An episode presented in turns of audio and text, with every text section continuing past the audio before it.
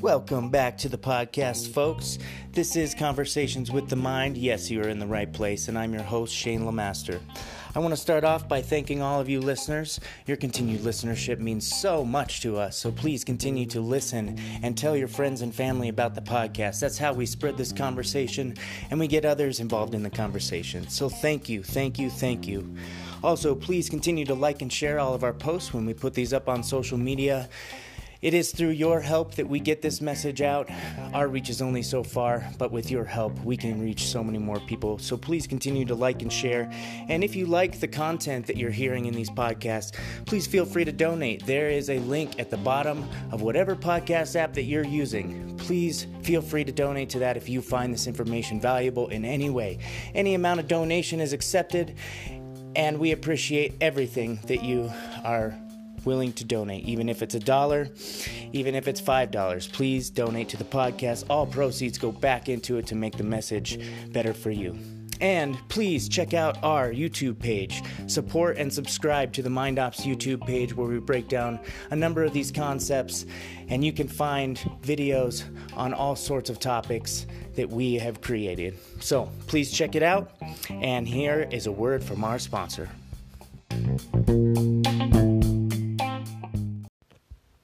The Conversations with the Mind podcast is sponsored by mindops.com. You can find us at www.mind-ops.com. We're an eclectic counseling company providing mental health and mental performance services to individuals, small and large groups, teams, businesses, military, through face-to-face sessions or at a distance using phone or confidential video chat apps.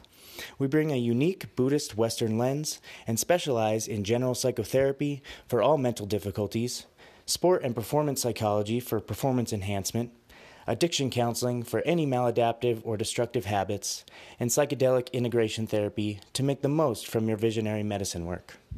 We are available as well for corporate workshops to address the needs of your employees' wellness. And now to the good news story. Our good news story today comes from the Good News Network, as always. You can find these stories at goodnewsnetwork.org. And today's title reads Oil rig workers come to the rescue of exhausted dog found swimming 135 miles from shore. This was an amazing story. Um, a lucky dog was rescued by some oil rig workers um, after they found him just treading water 135 miles from shore uh, in the Gulf of Thailand last week. Um, no one could figure out how the dog got 135 miles away from shore, uh, what they were doing out there alone, um, and how long the dog had been out there. But uh, these oil rig workers rescued him. Uh, it was great.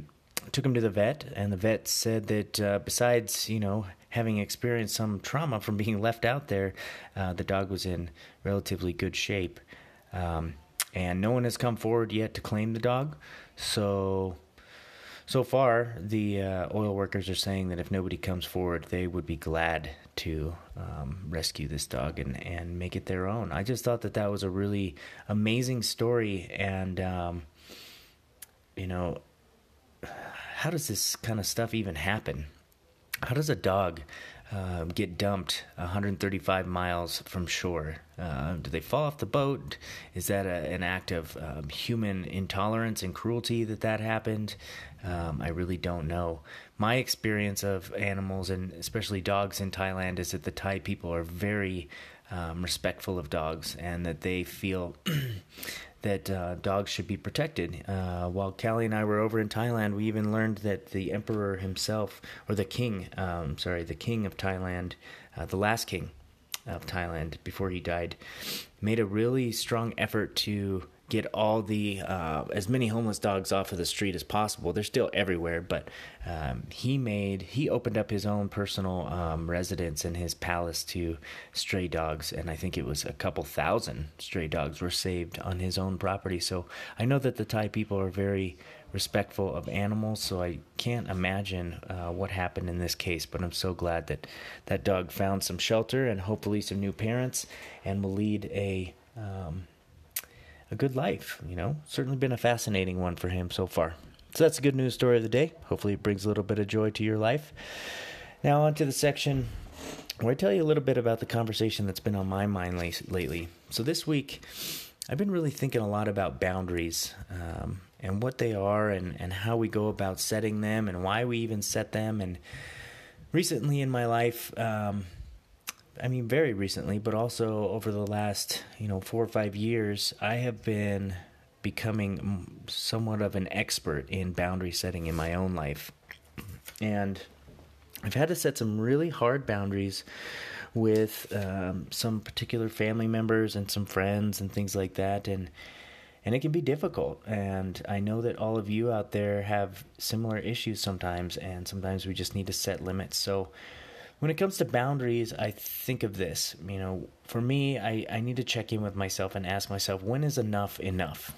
You know, and to me, there's two types of boundaries there's personal boundaries and boundaries we have for other people. Now, personal boundaries can also be synonymous with uh, what we may term as personal limits.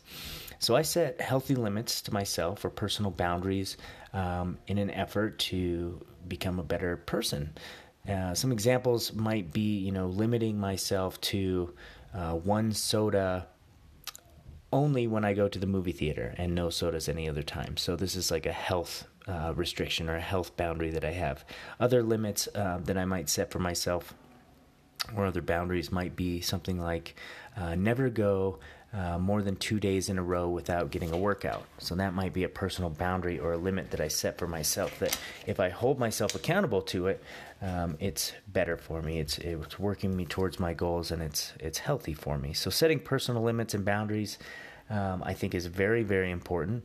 Also, make sure making sure that you're finding balance with those limits. So, if you're finding that you're working way too much and your self care is is low, you know, setting some personal limits on work could be beneficial too. Something like, you know, I'm only going to work 40 hours this week, no more, and the rest is going to be dedicated to self care time.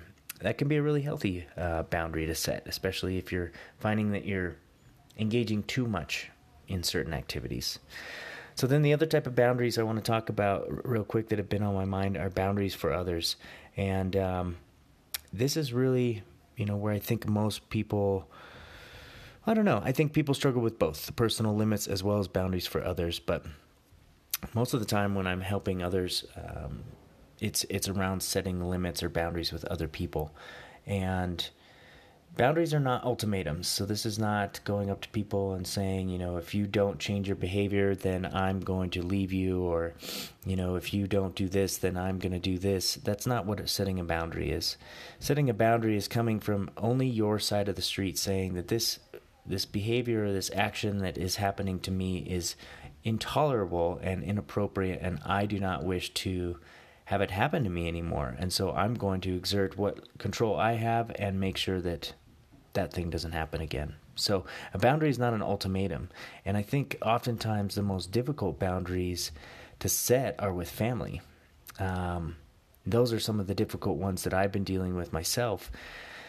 And I'm not going to get into, you know, um, specific examples of boundaries that I've been setting, but setting boundaries with family members, um, you know, family members who drive you crazy, family members who who do things that you don't agree with, or um, family members that do things that, that put you or um, your family, your own family, in danger, things like that. Uh, these are all things that need to be addressed, and oftentimes boundary setting can be one of the most effective ways to do that. Um, so, boundaries are hard to set, but also necessary to break cycles of things like codependency, enabling behaviors, um, and abuse and trauma.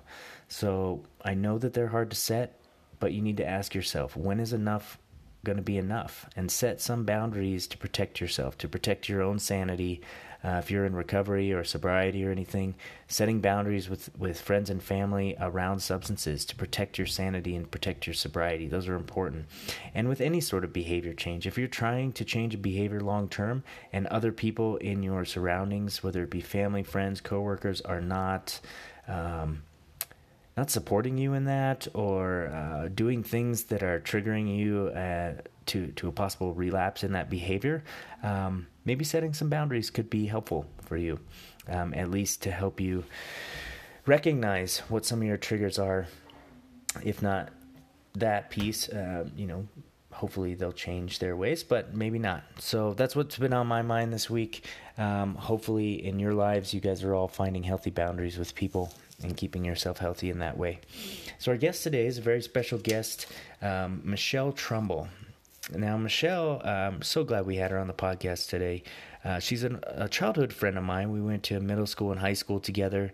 Um, she's a fellow psychonaut and also a healer in her own work. Uh, she's a breathwork specialist and also a shadow work facilitator, and she'll get into all that in the podcast.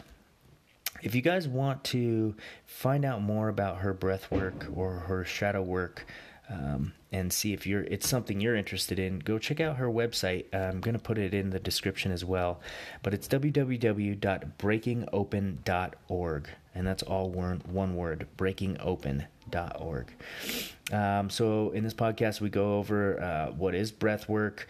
Uh, we talk about uh, some of our old childhood memories and how people's memory of uh, people from their past often changes and is different from uh, other people's memories.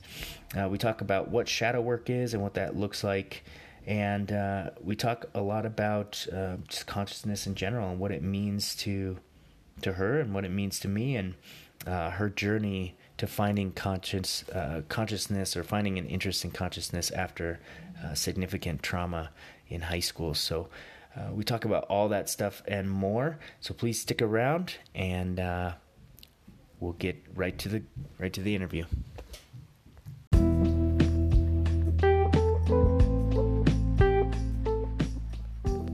This is the Conversations with the Mind podcast, where we explore consciousness through conversations with interesting people. Our mission is to engage the collective mind piece by piece to bring greater clarity of mind to our listeners locally and across the planet, and to contribute to broaden the shared experiential knowledge and wisdom of existence.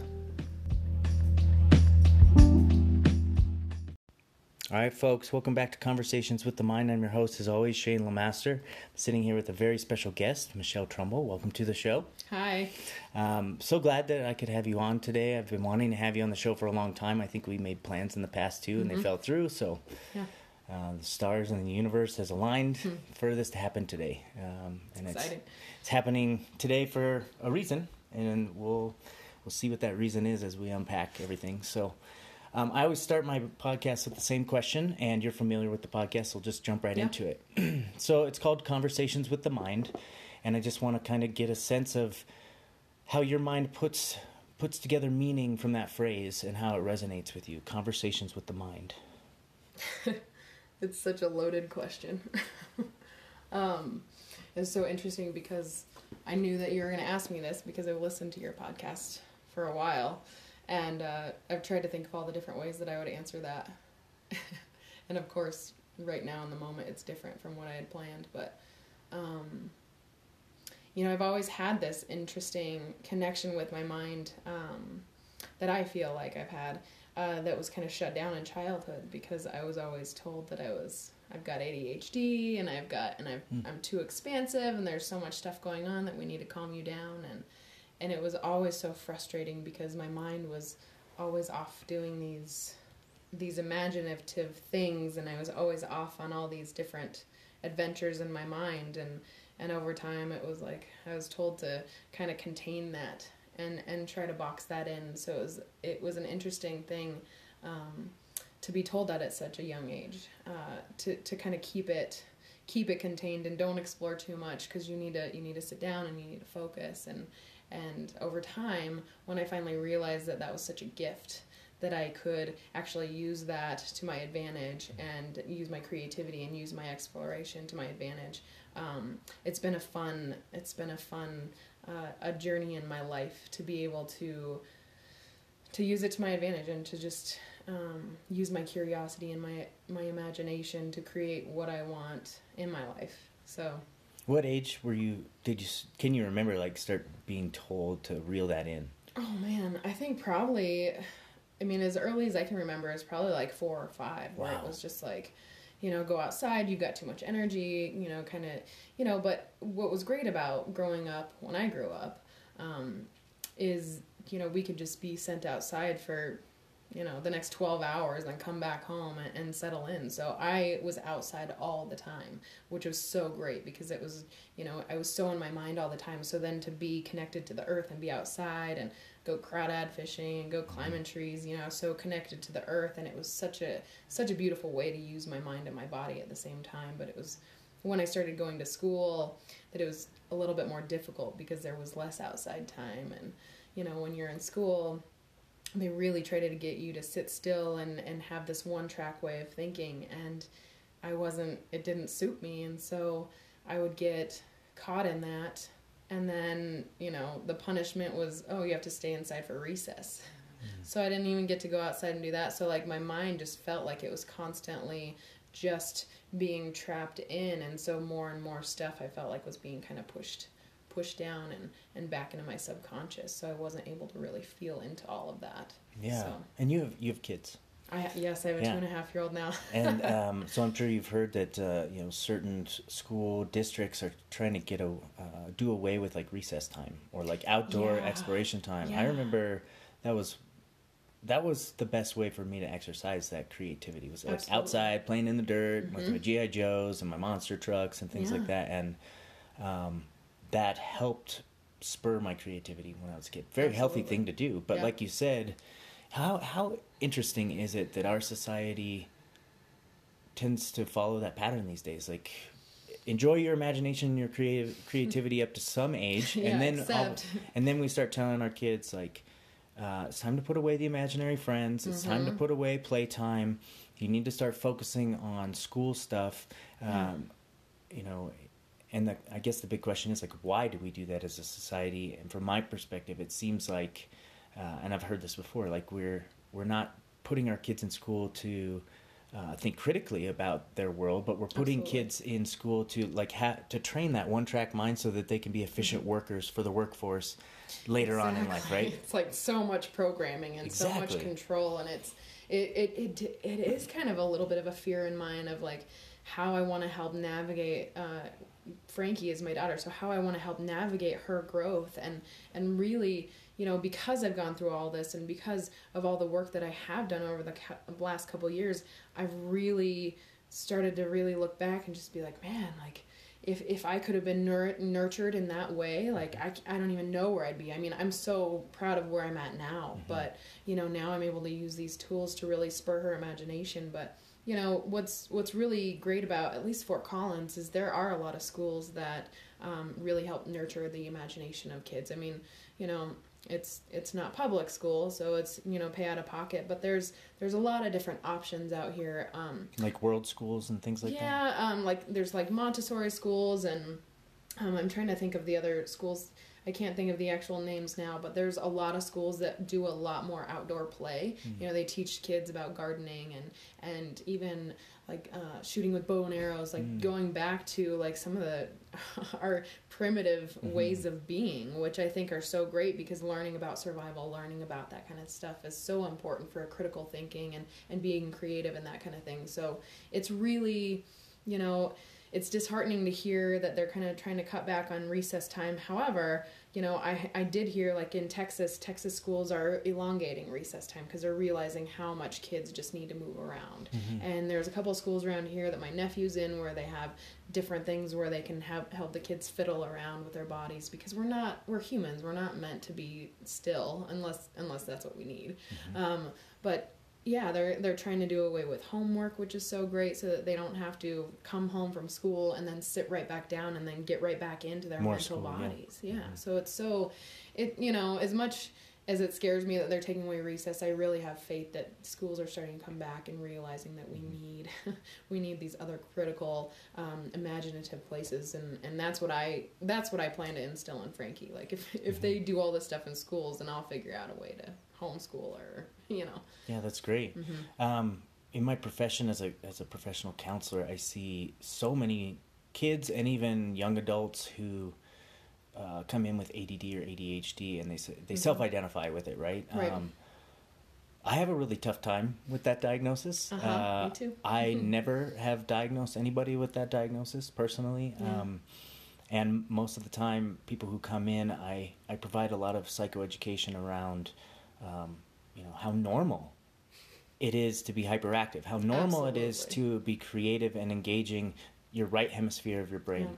Um, just because the society is sort of trending towards uh, greater emphasis on the mental, um, cognitive mind instead of the limbic or emotional mind, Right. or the, even the gut mind. You know. Absolutely, yeah. Uh, I'm glad research is coming around uh, and, and pointing people in the right direction, but that's not the trend, you know. And Exactly. um, yeah, it's it's really difficult with that diagnosis um, because in other cultures, you know, it's it's those that we would see as mentally ill that are usually designated by the tribes as the healers. Yeah, gifted. Right. Yeah, absolutely. And so when mental illness or when something different shows up in childhood, it's seen Mm-hmm. as a gift, you know, and, and it's fostered and supported and and um, propagated, you know, for the betterment of everybody. Whereas our, in our society, we're like anybody who's different or away from the norm, we're gonna medicate or we're gonna lock them up or we're going to yeah, we can't handle you. We don't know how to handle you, so we're gonna put you over here. Or we're Right. gonna, you know, and unfortunately, I, I feel like there's a lot of profit off of off of pharmaceuticals in, in certain ways and, and I you know I went down that trap when I when I finally got diagnosed and I finally it got out of control and I didn't have the tools I was diagnosed with with uh, Adderall and then I was and then I was too I couldn't sleep and so I was diet. so then I was prescribed you know sleeping medication then I mm-hmm. was sleeping too much and so I was prescribed medication on top of medication on top of medication but nobody took the time to really work through these things with me and see that I can use these things to my benefit and it was mm-hmm. just like no we need to just keep pumping you full of all this stuff and I mm-hmm. got to the point where I didn't even know who I was because it was like at this time I'm this person because I have to take the medication at this time. At this time I'm this person because I have to be, you know, and so I was following this regimen and I was just outside of my body because I was just following this stuff and I wasn't even connecting and seeing the gifts. And so I'd broken down and I was so suicidal and so because I didn't know who I was anymore because I was so jaded with all of the all of the false um you know, and I wouldn't say they were they were false diagnoses, but it was uh, just the approach. the was story was yeah the story was wrong. Mhm. Yeah. absolutely. You're being fed this story from other people about who you were or who Mm-hmm. you should be. Right. and that certainly didn't jive or resonate with you at the time. Yeah, right? I was and told, like, what this is what what age were you, was that? I mean, that didn't happen. I didn't get prescribed that until later on in life. Like, I really struggled through school. I didn't graduate, that kind of thing. So it wasn't until I started working, I became an x ray tech, and I was still, I was having such a hard time focusing. So it wasn't until I was in my 20s that I was prescribed all of this medication. Um, but I, I, and you know, looking back, I still really struggled with, um, with a lot of things in high school. You know, I would self medicate. So back then it was like I was using all kinds of different recreational drugs because it was I was remember those days. yeah yep yep. So so escaping as much as i could because i was told that there was something wrong with me. So so i went from straight from pharmaceutical or straight from recreational drugs to pharmaceutical drugs. And so it was just such an interesting it was almost as if there was no lapse in it. It was just like uh, you know using using different things to separate myself from my wholeness and then stepping into something that was more legal Mm-hmm. so that I could I could still make sense of everything. So it was I would say I, I was self medicating. I mean, since I was really young, um, just using everything I could. That's incredible. Mm-hmm. Um, back when we knew each other back in school, in Mhm. middle school and high school, um, at that time I was on antidepressants, Mhm. any number of them. You know, I think I cycled through Prozac, Wellbutrin, um, some other ones I don't even remember. But at the time, you know, it was. I consider myself today um, a survivor. You know, I'm a psych uh, psych med survivor. You know, Yep. and I think there's a lot more of us Mhm. um, coming about these days because more people are seeing the value of coming off these meds and just living more naturally. Even if society says there's something off with you, like Yeah. great, I'm gonna celebrate that shit. You know? Yeah, I love being totally different and off, and I like when I get that judgment because I'm just like I'm challenging your edges, exactly. and you don't like that, and I'm just being Exactly. something that maybe you wish you could be because you're hiding, and you know. So Mm-hmm. I definitely, I definitely challenge a lot of people's edges because I don't really. I'm at a point now that I, I feel like.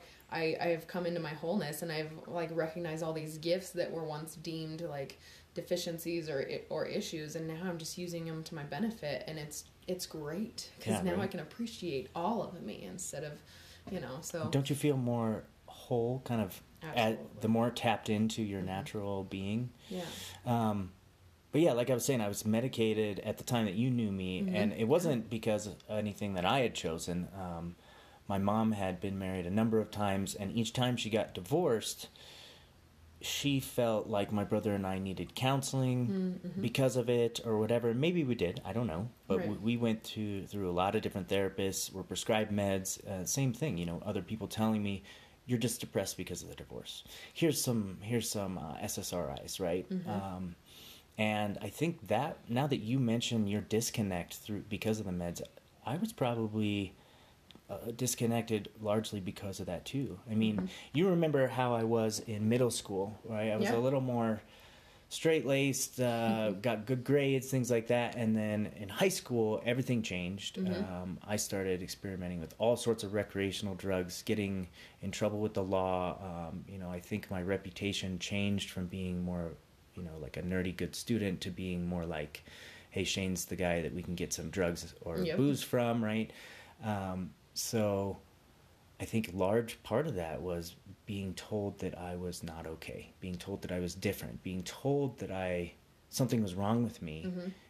even when I hadn't I hadn't had that thought. Yeah. You know. and you come to accept that. It's like Yeah, you're being told all these stories that it's like I'm going to believe this story now, so I'm going to keep telling myself this story and believe it, and then just go on this one track of like there's something fucked up with me. Right, because it gives me some sense of grounding in who I am, right? Mhm. Because I'm lost at this I point as a I teenager, and Yeah. then someone tells me this is who you are, Yep. and it's easy to attach to that and be like, okay, I'm a shitty person, but at least I am somebody, right? And I could be good at being a Right. shitty person. Exactly. and so I yeah. think I applied that that uh, the willingness or that desire to want to be successful that I was using towards my academics. I started applying that to like I'm going to be the best drug dealer in the Yeah, school. You know, absolutely. I'm going to Mhm. be the guy who can get you alcohol anytime you ask, Mhm. right? And I did that, and not proud of it, but it was part of the story. part of your wholeness. Like it's just part like you know. Right. I I look back and I'm just like, you know, it's so funny because I used to have these regrets and I used to have these things of like, oh man, I, if that hadn't have happened, if that hadn't happened, you know. And I'm just like so grateful for every piece of the journey, all the traumas that I experienced.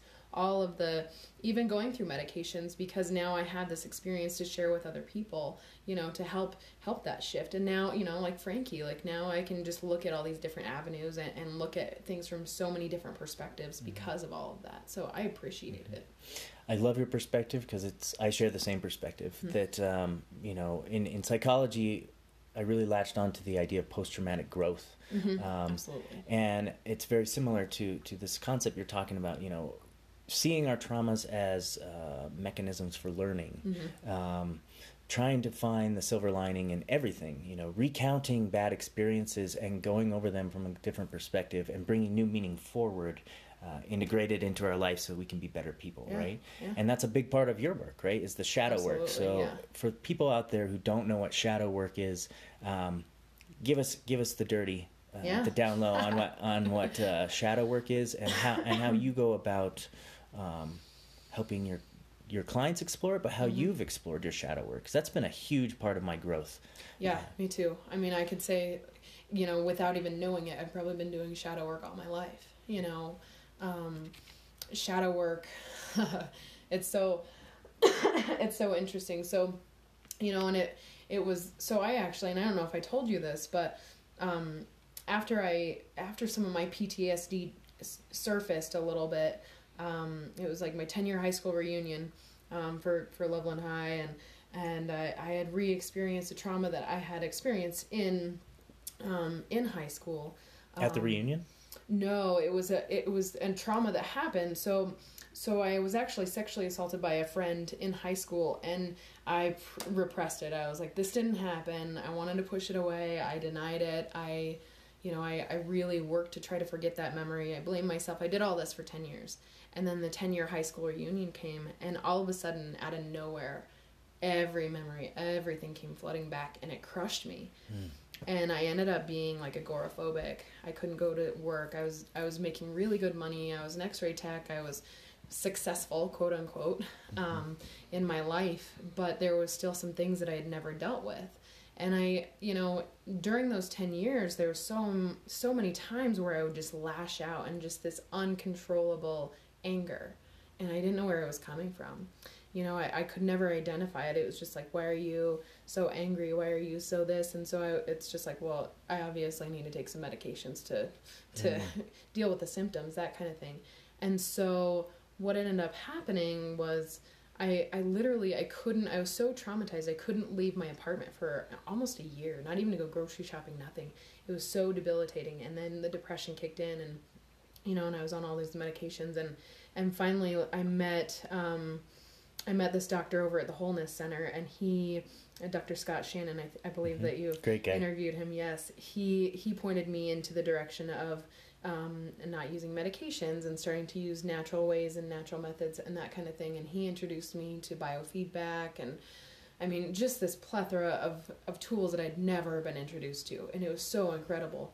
But I started using that, and then I decided I was like, oh, I, I, I want to help people. I want to go into psychology. So I started going back to school for psychology. I really wanted to be a psychotherapist. And in psychology school, I started really being fascinated with dream work and Carl Jung. Mm-hmm. Carl Jung was I was just like, oh, there's something about his his work that is just so fascinating and and so shadow work was something I was always drawn to. Um, but at the time I wasn't dealing with my own shadows and so I was co- continually being triggered because I still wasn't working with my own stuff. So I ended up having to quit school for for psychology and and just like focus on self-healing. And so that's when I, I, you know, I kept working with Scott Shannon and then I started working with biofeedback and then I started, I got introduced to transformational breath work and it was so, it was, it was such an eye opener. It's a blindfolded experience, but it was such an eye opener because it was, you know, there were so many things I was trying to escape by going to school and being the best and making this money and it was like all these distractions from going within. Mm. And so I went to this yoga festival and tried breath work for the first time and it was it was so uncomfortable because I was like why do I need to look at myself? I want to help everybody else. This isn't this isn't necessary and so we were given blindfolds and we were we were given this powerful music that invoked different feelings and emotions and i allowed myself to just go on an inner exploration with my breath to see this and I started recognizing, you know, where the anger was coming from. I started recognizing all these places that I was projecting out. And it, and it wasn't even that I was angry. It's because I was still grieving some of my traumas it was because I was still dealing with some of these these programs that I was given when I was a kid on, you know, in our, our family, we weren't really taught how to say I love you and, and give hugs a lot. We weren't mm. very, um, we weren't very connected on that level. So it was all these places that I discovered within myself that was keeping me from really living my authentic self. And I, I recognized that I was living this life of lies because it was, you know, I was programmed to go to school. I was programmed to get this job and hurry up and get married and have kids and do all this stuff. And not that that's there's anything wrong with it, but I was living the life that somebody else was teaching me. And it wasn't until I started discovering um, my inner shadows. So so what shadow work is um, is basically making the the unconscious conscious. So basically looking at all of our our past programming and basically looking at all of these these um, these feelings um, that that we're projecting out and seeing the root of them. So so when I work with clients, um, you know, we we dive into shadow work. So so I kind of ask them what they where they're feeling in their body. So we check in consciously. You know, we close our eyes and really check in consciously where we're at in our our physical body, our mental body, our emotional body, our spiritual body, and really check in and see how. Um, how that's being projected out into the world and what we can do to go back in and find out how we can work on some of those specific areas. So, so when you say you have them sort of do a body scan, mm-hmm. right? Yeah. And um, mm-hmm when they identify where they are in each of these body all the bodies that you you just yeah. listed spiritual body emotional body mental body mm-hmm. um, these are almost like layers of an onion yeah right absolutely and, and our, as we layer out um, it becomes uh, more transcendent in nature, right? So our spiritual bodies furthest out. Um, Mm-hmm. Yeah. So you're asking them to identify their their place. Where are you sitting with each of these bodies? Are they trying to identify like a location in the body of like Mm-hmm. right now in my spiritual body, I'm really um, centered in on like sort of my my gut Yeah. or in, absolutely. in my in my mental body um, i'm feeling it really in like my leg Yeah, that's part of it, definitely. So, so a lot of the work that I do and a lot of the stuff I've studied is, uh, um, you know, looking at the body through the chakras. So I don't know if you're familiar with the chakras, Yeah. but there's these energy centers in the body that uh, contain different emotions. They hold different emotions and different feelings. And so when we really start to look at where these things are held, we can almost identify where the pain is in the body and also look at that as like, okay, well, what emotion is that associated with?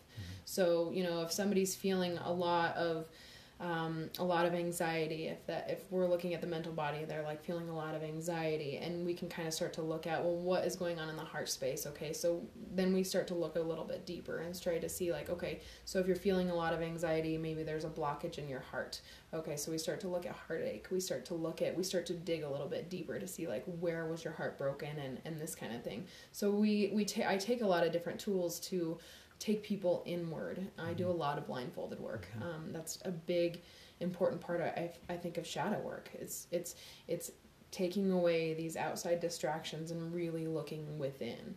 You know, and it, it, it frightens a lot of people because they're not. Most people don't want to look at that. Most people are like, "That's in the past. I don't want to see that anymore." But most people don't recognize that so much of that still drives what we're doing today.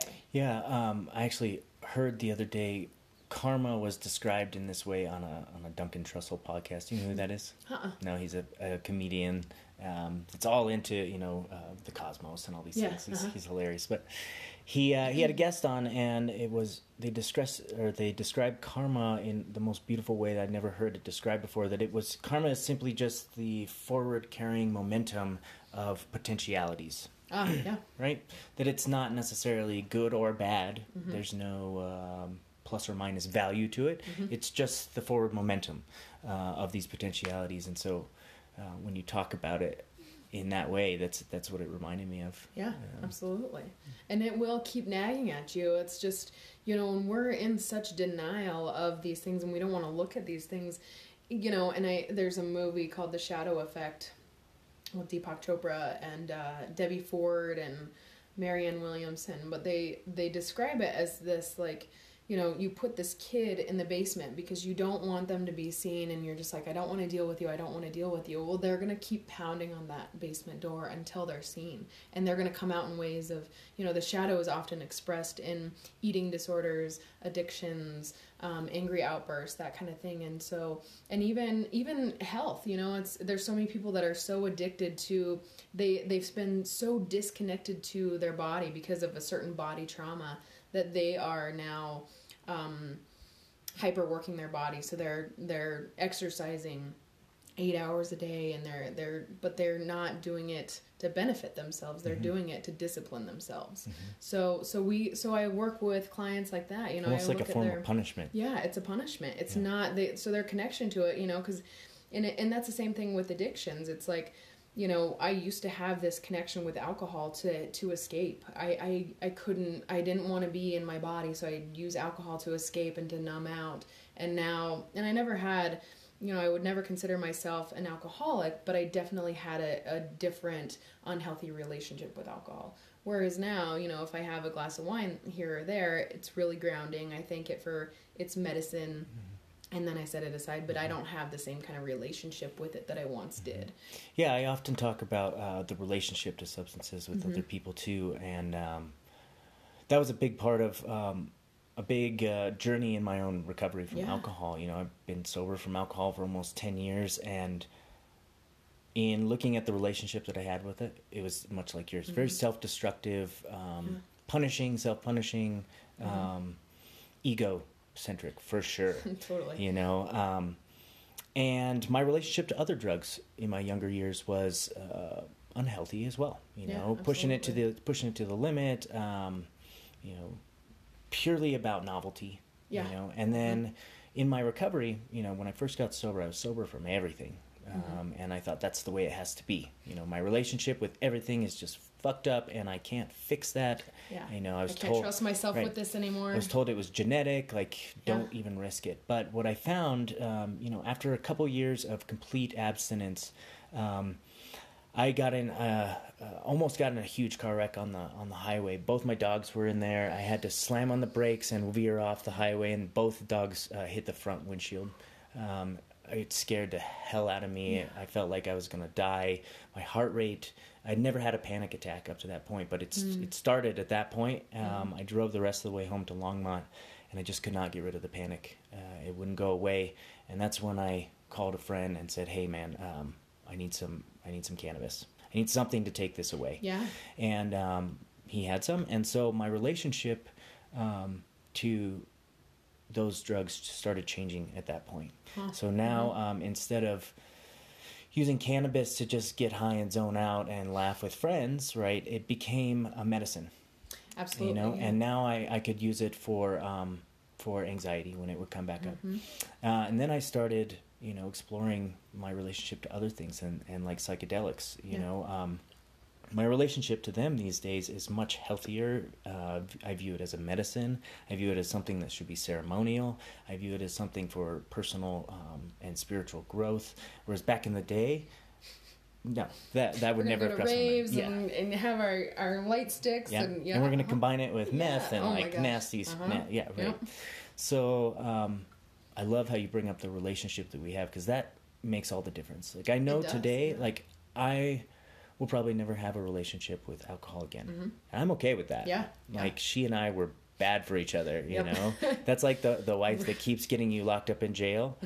That was what I Mm-hmm. We're kept getting locked up in jail. Exactly. Yeah. yeah. Um, but other substances like uh, the medicine work, um, I feel no guilt or shame um, Right. engaging in that because it's a spiritual practice. Mhm. You know, it's not uh, and there is a respect there. absolutely. You know, that's the thing I think is so different with with you know there's not so much because alcohol is so widely used it's just like there's no respect people don't sit there and drink it and just be like okay you know Mm-hmm. well, back in the day, alcohol was a back. medicine too. you know. Right, yeah.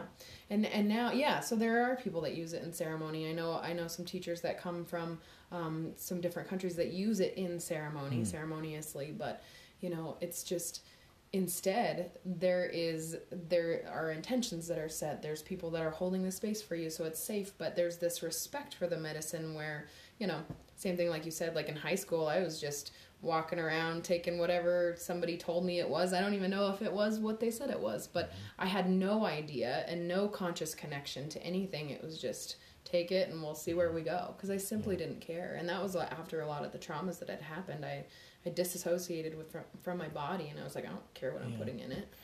And we had some crazy parties. yeah. hmm Some Uh-huh. crazy parties at my mom's house too. Oh my gosh. On the lake. Did you ever go to any yes, of those? I was thinking about that. I was like, oh my gosh, we've gone back a long way, so it's interesting the Yeah. conversations that we could have now. Yeah, we had uh, Yeah. grew up in a in a lake house on Boyd Lake in Loveland, and um, when my mom would be out of town, I'd in- you know invite the whole school over pretty Uh-huh. much, and uh, it would get really freaking crazy. Lots of drugs, lots of crazy things going on. Uh, unfortunately, a lot of theft happened at my mom's house, Mm. um, but that is neither here nor there. Um, so. First of all, I want to say I'm sorry that you had to go through something like that in high school. Um, I know knowing who you are now though Yeah. i know that you're not sorry that you went through it you're No. that you see that as a necessary part of who you became today and Mm-hmm. i love that about you um, Thanks. Anybody else i think uh, i would stick with the i'm sorry you went through that story but with you i'm yeah. like you know Yeah, i'm no, sorry it but i'm glad that you went through Uh-huh. that because you are an amazing person today you know you. so, yeah, when we talk about the shadow, and a lot of people might have heard this term thrown around, but if I feel like most people associate um, the word shadow or shadow work with um, bringing up negative things, uh, Right. bringing up Right. hard to deal with stuff, bringing up trauma, bringing up all these things that people don't want to.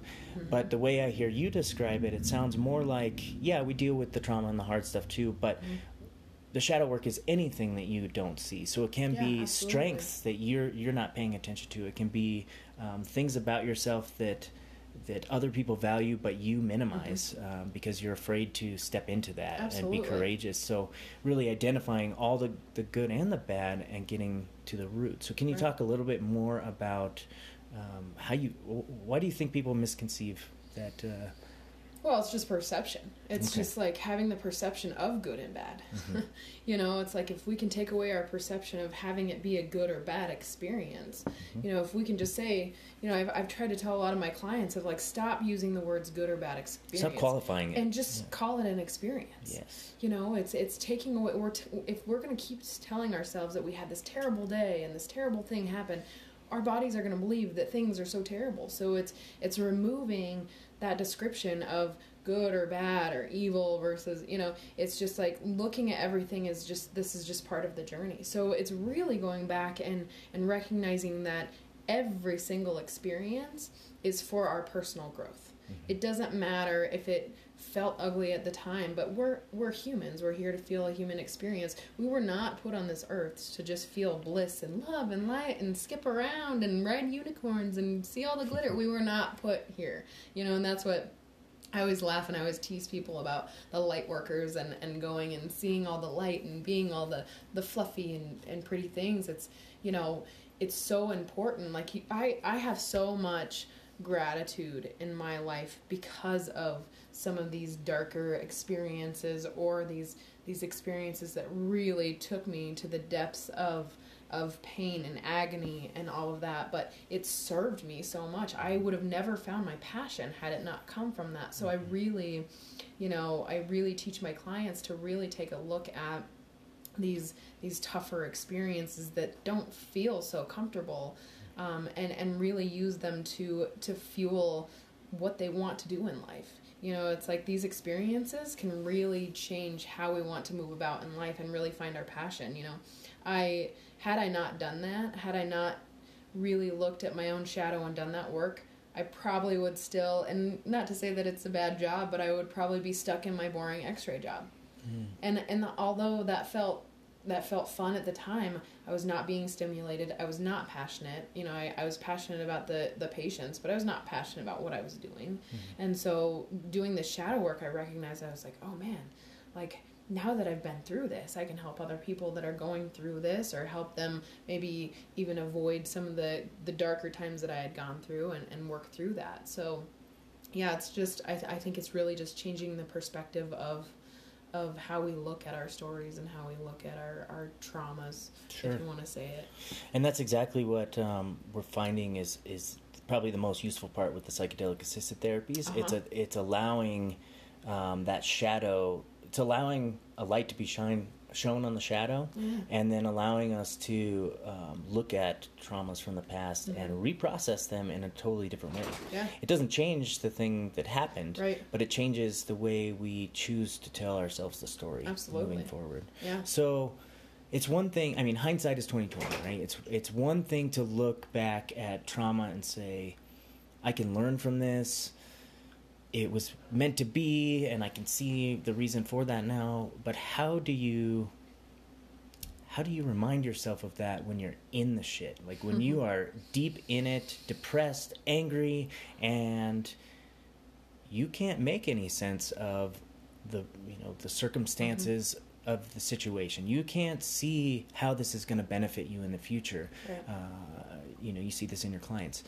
First of all, what do you do in those situations to yeah. remind yourself uh, that this is all for a reason? But what do you what do you tell your clients? Because I find it difficult to work with clients too sometimes. Yeah, when when we can say to them over and over like, "Hey, this is this is for your benefit. This will pass." Exactly. The, yeah, there's a lot but, of things. But for them, they're like, "Oh my god." What you're saying is not helping me mm-hmm. right now in this moment. So mm-hmm. how do you how do you how do you snap yourself out of that in the moment? So so for me, um, a lot of the stuff that has helped me and, and I, um, you know, and that goes back into checking in with your physical body, you know, checking back into where you're holding that in the moment. So, so a lot of the work I do is teaching people how to express emotions in a safe, in a safe place. It's like, you know when you're in that place and, and you're just feeling this buildup of like anxiety and i don't know what to do i encourage people to scream and really just allow, allow that shadow to be expressed. So you know when you're really in it and you're really feeling into that like i i encourage us to go right into that feeling like let's go deep into it and let's feel it out like let's let's really dive into it um, And in order for people to do that, they need to feel safe. hmm Yeah. So a lot of my work is, and I- and I do a lot of my work out of my home. Um, so so I create a very safe container, and and and you have to be really grounded too to do that, and your and yourself, and and feel grounded with people. So. Um, I, I'll start the session off when I'm doing a session with somebody in my home.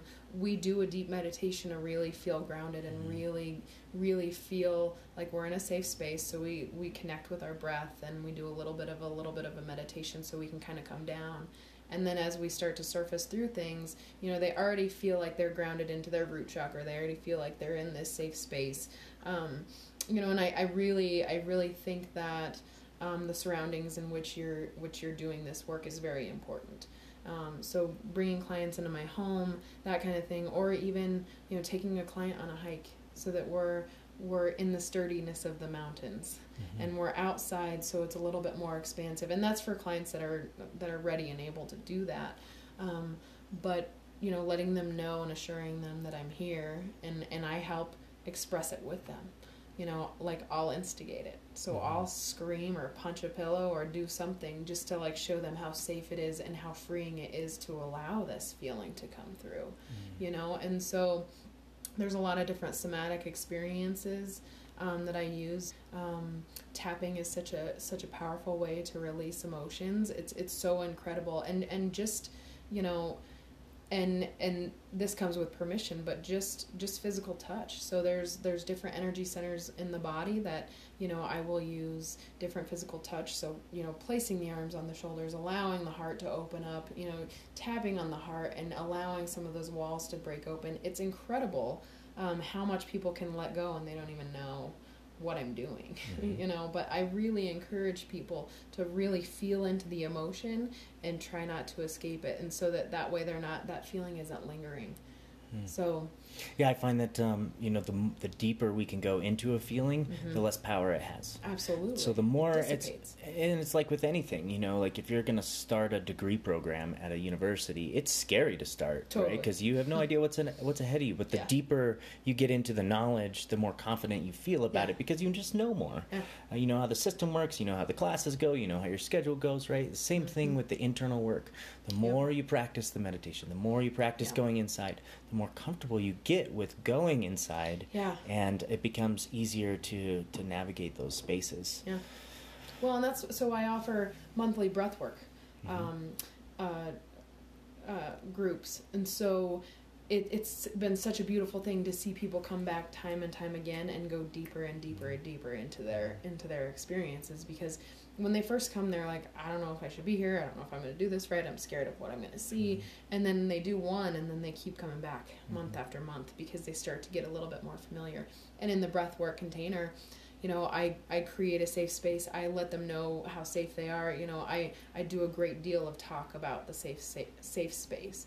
And then i do a little bit of a you know demonstration so that they can see me and my vulnerability i Mhm. let them know that i'm just as human and i have just as much fucked up shit that i'm still working on i mean i'm Mhm. still human you know so so letting them know that i'm still human too because when you're in the role of a facilitator or a therapist too it's it's hard to at least when i was going through counseling it was so hard for me to be able to trust a therapist because i'm just like well you're here to tell me all this stuff but i don't know if you actually can can empathize with me and not that you need to but it, it's nice to have a little bit of that vulnerable ple- piece Mhm. so that i could feel vulnerable Yeah, I use um, self disclosure in that Yeah. way in session, Yeah. and uh, a lot of therapists are strictly against self disclosure. They say therapy is not about you; you shouldn't even be mentioning your Yeah. personal life.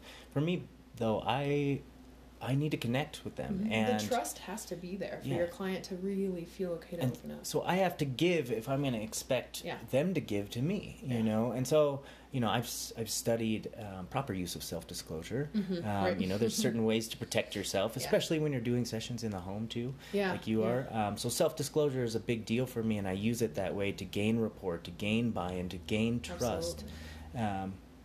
Yeah, I think that's I think that's really interesting. Um, have you ever heard of uh, Stan Stan Grof? Obviously, Yeah. right. Uh-huh. So, um, in my training as a therapist, I was classically trained in psychoanalysis, more Sigmund Freud style in my Mhm. undergrad. Um, really didn't it didn't really jive too much with me. Yeah. I saw the validity in it, but just like you, I was drawn more to Carl Jung. And uh, unfortunately and weirdly, at CU Boulder, in a place like Boulder, they were not teaching Carl Jung in Huh. the in the psychology as much. We skimmed over it for a week, Yeah. uh, but the rest was psychoanalysis. But through all my training as a therapist, uh, we were always taught uh, it's inappropriate to touch the client. hmm It's inappropriate to give the client a hug even if they need it. It's inappropriate to even hand the client a tissue box if they start crying. That you should allow the client to empower themselves Huh. to reach for the tissue. Yeah. Um, that you're enabling the the the behavior if you do things like this, Wow. right? So that's how I was trained. And then I went to uh, the psychedelic science conference in Oakland a couple years ago and. Uh, got to hang out with Stan Grof. Uh-huh. Uh, saw him speak a couple times. Did a, a breathwork uh, workshop with him where he taught us the holotropic method. Yeah, yep. Taught us how to be facilitators and take it home with us so we could spread it. hmm But as I'm watching him facilitate the breath work, um, people were having these very deep somatic experiences. They were reliving trauma through certain body parts, right? Yep. So, one person, one woman had been, uh, afterwards, she told us like um, there was some birth trauma uh, that had happened, like a C section, and this trauma had imprinted on her. She didn't know it had. Yeah. But during the breath work, she was um, like, if you look at if you looked at her, she was like trying to break free with her arms and legs Mhm. and trying to you know hold tight in this space. And Stan walked over to her. Him and his wife both laid on either side of her and just kind of held her together. Yeah. And um, she had a full cathartic release and healed like immensely. Just broke down crying for the next hour. Yeah. I saw people, uh, you know, Stan Grof, if, if someone Mm. was feeling something in a certain part of their body, he would come up to them and put pressure on that part Yep. so that the person could really connect with the. Yeah. the, Bring in the- the attention there. Bring the attention there with extra pressure. Yeah. And then when he would release it, the, the patient would feel like like a it had, the weight had been lifted off, Yep. right? Yep. Which made a ton of sense to me. Yeah. Um, and I don't know why they never taught things like that. Um, you know, instead of shying away from pain like we're taught, take an ibuprofen, and Advil, Right, just cover up the symptoms. Right. No, go towards the pain. Yeah, yeah. Um, if you're feeling achy muscles, put pressure into it and then release. You're going to get more relief that Mhm. way. So I saw these somatic techniques and I started integrating them into my practice. And Mhm. now I feel so much better as a clinician. Yeah, Um, yeah. I'm better at my job, number one, but I feel more like myself. Like Yeah, if a client needs a hug, freely- I can mhm. give a hug and still maintain boundaries. You know, absolutely, absolutely. if a client is crying, I can put my hand on their knee and still maintain professional Mm. boundaries, but give a somatic um, feeling of safety. Mhm. You know, especially in psychedelic journey work, things like that. Yeah, when people are releasing, um, you know, we can help out that way too. Yeah. Well, and, and I think the, the thing that we're lacking so much in society is the lack of connection. You know, and, and that is physical connection. You know, if you can you can actually watch children and how they grow up, and the children that are a little bit more able to really feel feel um, uh, emotionally intelligent are the ones that are, are being hugged and are being touched and are being you know you know in in healthy ways you know and and then the kids that are just not getting that kind of love you can just tell how disassociated from their body are they are because they're not recognizing how you know how powerful touch can be um, and so it's it's it's been really interesting you know the so i went through a seven month breathwork training and we learned about we learned all about the somatic touch. We learned all about the intuition and and really giving people this sense of touch so they can feel safe. You know as long as you build that rapport and as long as you you can get them into this um, grounded space and really get them to a place where where they're comfortable then you know and and i always i always have full disclosure with my clients i say you know like and especially in the transformational breath work space because i'll have 20 people show up and i say I walk around and I might shake you. I might place my hand on you. I might tap on you. I might do something, whatever intuitively that I feel is coming through. I will do this. And so we have a safe word. If it feels unsafe, I want you to say stop and and and you know have these safe boundaries. And I've never had that happen, but it's such a beautiful thing to walk around and just I can tell somebody's like at the verge.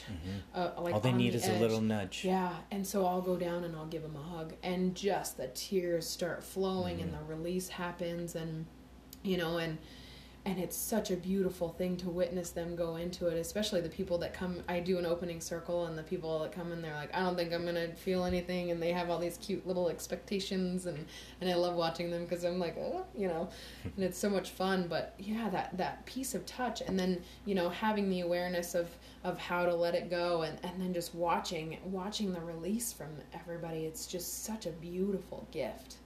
Um, and that's a that's a lot of the shamanic tools that I've learned. You know, I've worked with a lot of local shamans, and I've done some psychedelic journey work, and they use a lot of the somatic processing, and it's such deep, profound letting go that I've never never witnessed. Mm-hmm. But yeah, I, I really think that there's something with you know healing touch, and that's when I, when I first started trying to heal myself. That's when I started first looking into to Reiki and, and healing touch and those kind of modalities, and realizing that it doesn't all have to be talk therapy. Sure. there can be touch. Yeah, and you know this idea of connection, and especially physical connection, Yeah. is what you're.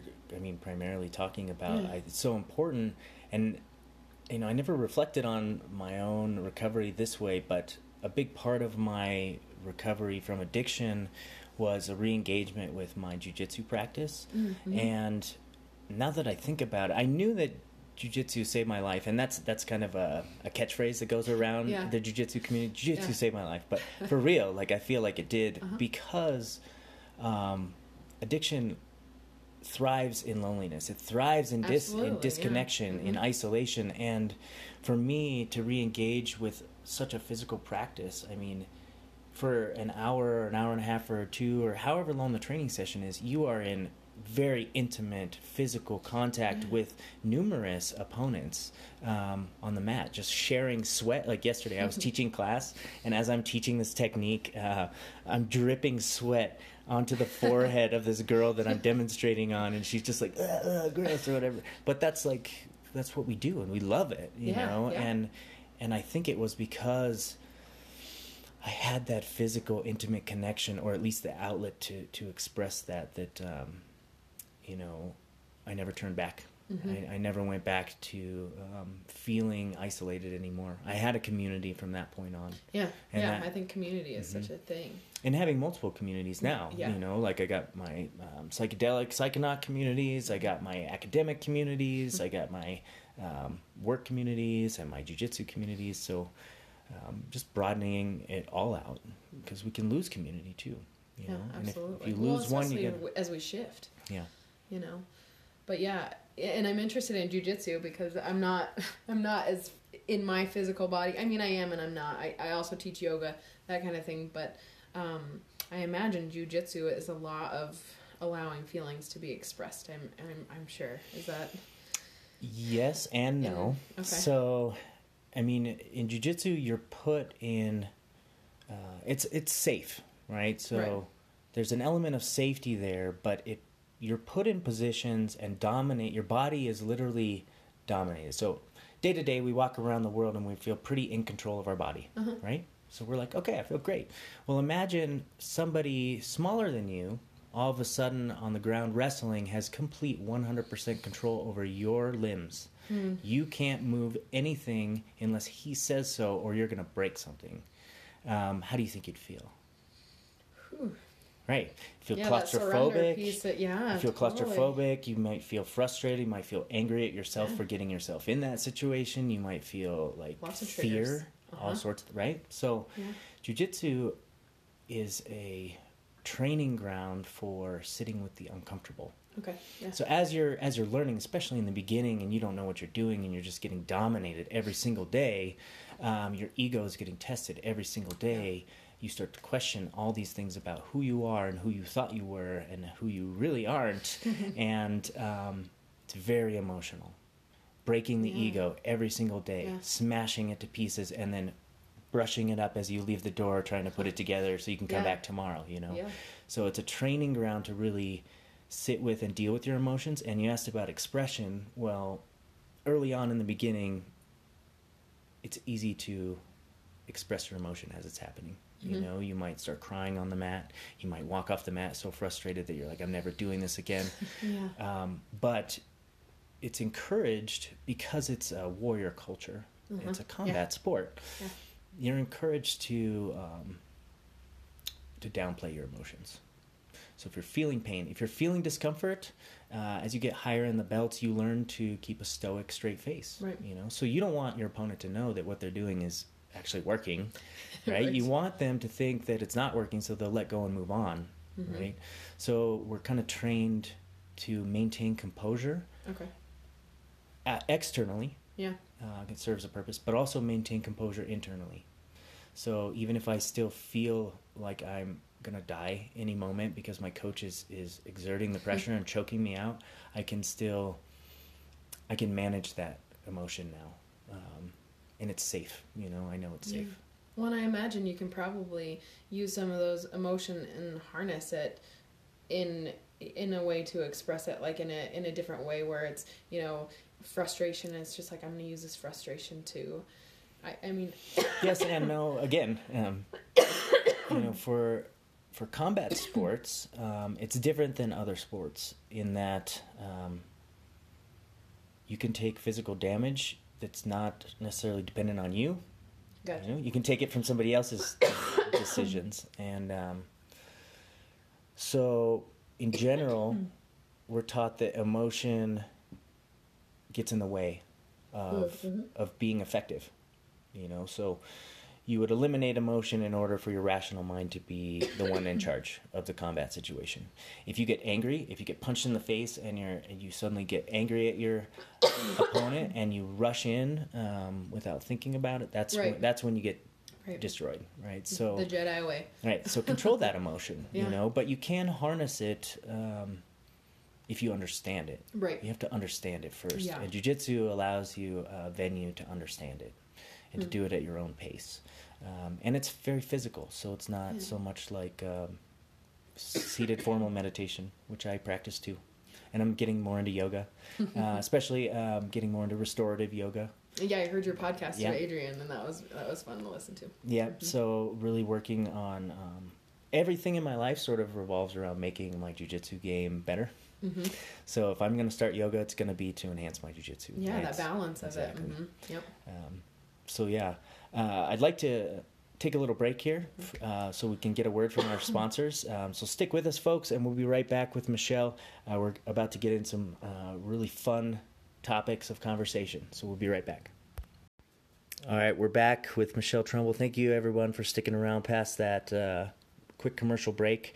And um, Michelle and I left off talking about um, cultivating the Jedi mind, the Jedi spirit, right? Um, and you do that as well through your breath work. Mhm. And I was hoping um, you could break down for me. You know, I'm really interested in breath work. I've done breath work a few times. I've done a, few different styles. Um, I like different styles differently for different reasons, and but I'm still quite ignorant as to how many there really are. Um, Yeah. And I was wondering if you could go into what your particular one is and what it what it looks like. If you could describe the, the methodology and what it's what do you see as far as Hmm. like experiences? Oh man, there's such an array of experiences. It's I think that's why it's so incredible. It's like you can come back. I think I've done. I can't even tell you how many breathwork experiences I've had, and there's not one that's been similar to the last. But for someone who's listening, Mhm. right, and this is Yeah. where I was a couple years ago. Someone listening to this right now who has no experience is like breath work. What the hell is that? Like I, I know know. how to breathe, guys. Like Yeah, I've, it's so. what's that ever gonna do to me, right? Like you said, some people come in. So what is breath work? What yeah, does it do? so so the training that I have done, the transformational breathwork experience, um, is kind of probably a mix between like holotropic breathwork and shamanic breathwork. So my teacher's teacher taught shamanic breathwork specifically. Her name is Linda Star Wolf, um, and she's got a couple books um, on on her methods of breathwork. So she taught my teacher um, when she lived out in North Carolina, and then you know just kind of said like I would like to help. I would like love you to spread this out. And so um, she moved back to Colorado. My teacher to be. Uh, she's a native Fort Collins person, but she came back to be with her family, and um, she met one of my dear friends, um, her partner at the time, and he started to create journey work for her breathwork experiences. So then they started offering breathwork, and then they they decided to. Um, my friend Melanie um, decided to come up with this breathwork training. So so the method that I used is a compilation of all the all the things that she's gathered with her with holotropic with shamanic um, breath work. So, I'm not I'm not familiar with uh, so holotropic is Stan Grof's method, Yeah. um, Mhm. which is a certain type of breathing. I believe it's um, breathing forcefully in and um, relaxed breath out, right? Over and over like that, right? That's and the technique. Is, this is, yeah, Or is that forced breath out? it's mostly forced breath Yeah. out. Forced breath in, forced breath out. Yeah, so it's it, it's mainly to focus on the circular piece of Sure. the breathing and not not pausing so much. So it's it's in through the nose. And what we explain to the group is that when you're blowing it out, it's like you're stoking a fire. Mm-hmm. You know, but to keep that circular breath going in So as as short of pauses as possible between the in and out breaths without consistently, any right? can, yeah. And from what I've found is like it takes a lot of mindfulness to keep that up for the first 20 minutes, but after that absolutely. um, the how's it the words that it was described as what happened to me um, the breath starts to breathe you instead of you breathing the breath the Yeah. starts the breath starts to breathe you and then you don't even uh, you're not even conscious that you're Yeah, breathing that way and then you off in their yeah, journey. and you keep breathing that way Uh-huh. it's pretty cool Yeah. so holotropic is this way uh, developed by Stan Grof um, also really famous for lsd psychotherapy Mm-hmm. um, now shamanic breathwork i've heard of it and i studied shamanism a little bit in Mm-hmm. my undergrad but i'm really unfamiliar with um, the intricacies of what shamanic breathwork is Uh, and you know that can be described in so many different ways, but basically we use a lot of shamanic tools in the breathwork space. So using, you know, using drumming and rattles and really helping people go on this deeper inner journey into the underworlds is that you know and that's kind of different ways we can describe it but using Shadow world. of the earth yeah yeah absolutely. underworld This shadow is- world being used interchangeably here Yep. okay Yep. We can say that. Yeah. So you know, it's a way for people to connect with their spirit animals, people to really connect with their spirit. So there's a lot of different ways, and you know, I can't say that I, you know, the transformational breath work, uh, you know, eh, that umbrella kind of covers a lot of details of the holotropic and the shamanic breathwork um, practices. So I can't speak for all shamanic breathwork because there are a lot of shamanic breathworks that are being offered here. But we use specific tools from um, shamanic, sham- well, some of my shamanic training. So, um, yeah, I would say so. We we we really dive in and using that circular breath. Um, but the biggest the biggest piece, obviously, is it's a blindfolded experience, and that way it kind of shuts off the senses of the eyes. So you're only you're using your internal eye, or people call it the third eye, to really dive in. Um, and then part of the shamanic piece of the breath work is also the music that's offered. And so for the breath work that I offer, uh, our my dear friend Daniel Donovan, he creates his own music, this own his own journey music, and basically the music moves up through the chakras or moves up and invokes different feelings throughout the whole session. Um, so Does he use um, different uh, frequencies? Because I've, Uh-huh. I've heard that yeah, that different chakras resonate at different frequencies, and if you want to make this like a cascade and going through them in a certain order, you could probably order those frequencies Mm-hmm. absolutely, in the music. yeah, That's awesome. Yeah, what and so what's really beautiful about the way he puts together music and he puts so much time and effort into his music. So he works with the frequencies. Um, there's also different animal sounds that resonate with different chakras or different emotions. So for people that aren't very familiar with with chakra work, you know, it we don't even have to talk about chakra work. There's just different emotions that are held in in different pieces of the body. Um, and so the music is is here to take you on a journey to invoke different feelings and emotions. Um, but he layers his music in such a beautiful way that it's like yes we work with different frequencies. There's different animal sounds. There's different nature sounds. Uh, he pulls from different um, different tribes from all over the world. You know how we use a lot of drumming a lot of rattles that kind of thing. Um, but then a lot of, a lot of you know like piano adding in that kind of stuff some of the softer stuff. So it's so generally these these uh, journeys are about an hour long and um, to really create a safe and sacred space which is one of my most important pieces is you know we have an opening circle where we share and i really encourage people to open up and talk about like why they came Mm. what they want to work on um, and so So setting intentions. setting intentions and then and then seeing if we can tap into a little vulnerability about like what are they what have they been moving through in the last week or so that's coming up that they need to feel the need to let go. So so yeah we set intentions of you know what's something that you would like to let go of? What's something that you would like to call in? That kind of thing. And um and and I tap into that vulnerable vulnerable piece of me. I, I talk about where what breath work did to help me and and how it helped me move through things, and then we allow everybody to kind of open up. And what's really great is once one person opens up about something, it gives permission to somebody else, for the next person to get a little bit more vulnerable. And as it moves around the circle, more and more people are just like the filter's gone and they're able to really share. Um, so I think that's a big piece about the transformational breathwork experience is the community and and really working in in the circle of of trust and you know and it you know and I always joke around I was like this is just like Fight Club you know whatever stays here whatever happens here It's funny that here you bring in Fight Club into a transformational breathwork, but Well, in the movie they yeah. they have, they reach trans- It's a community. transformational states through their fighting too. absolutely that movie was very very uh very tapped into the consciousness Very deep. Yeah, and and so that's what happens in the the breathwork space is you know we'll we'll open up this space and then I'll kind of talk about what the breathwork looks like. So so just like you said, you know when you tap into that breath, um, you'll start breathing for a little while and then I'll you'll just forget to breathe. And usually that's because people are so high on their breath. They've gotten so high on the oxygen. Right, physiologically, like it, it is increasing the amount of oxygen Yeah. that the brain is getting. That's why some people um, hypothesize that you get the visionary experience because of the elevated oxygen and, and uh, red blood cells and all these things Yep. flowing. Yeah. Yep. So yeah, so in the in my my training we we dive into the scientific aspect of that as well. Just learning how literally you're getting high you off of your own supply.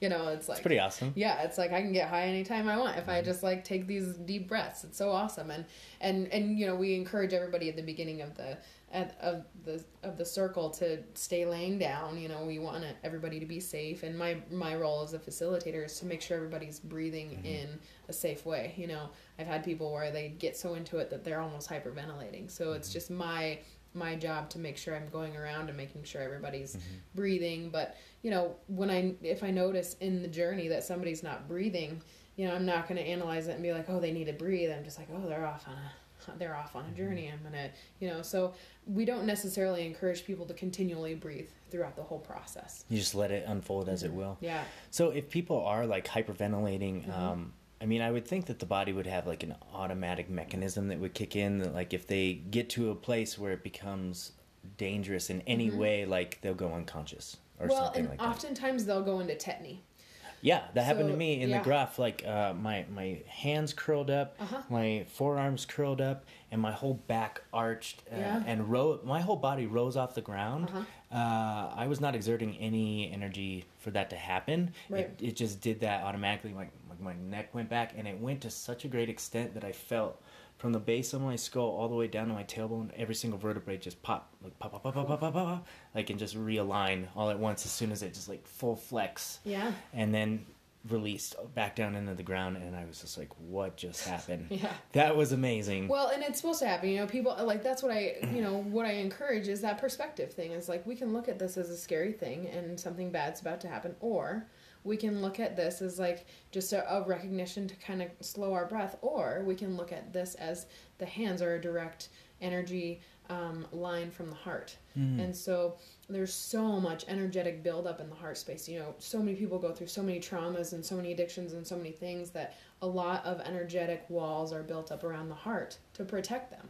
And so in the breathwork space, a lot of times when I have people that are in tetany, generally in their journey, in their inner journey that they're going on, it has a lot to do with what's going on in the heart space. Mm-hmm. And so if I notice somebody in tetany, you know, I'll let them, I'll see if, you know, if they're able to let it go themselves, but I'll keep an eye on them over there while they're, while they're doing their thing. And if I notice they're still holding on and they're still like really trying to get a grasp on reality, I'll come and just start gently holding the heart heart space and and doing a little tapping, and you'll start to notice things soften because there was just some energetic release mm-hmm. that needed to happen in the heart. That makes a lot of sense. Um, that it's a, you know, it's a an expression of the heart. You mm-hmm. know, um, because in that particular journey, and Stan Grof's um, holotropic breathwork was a three hour session. Um, okay with evocative music the whole time.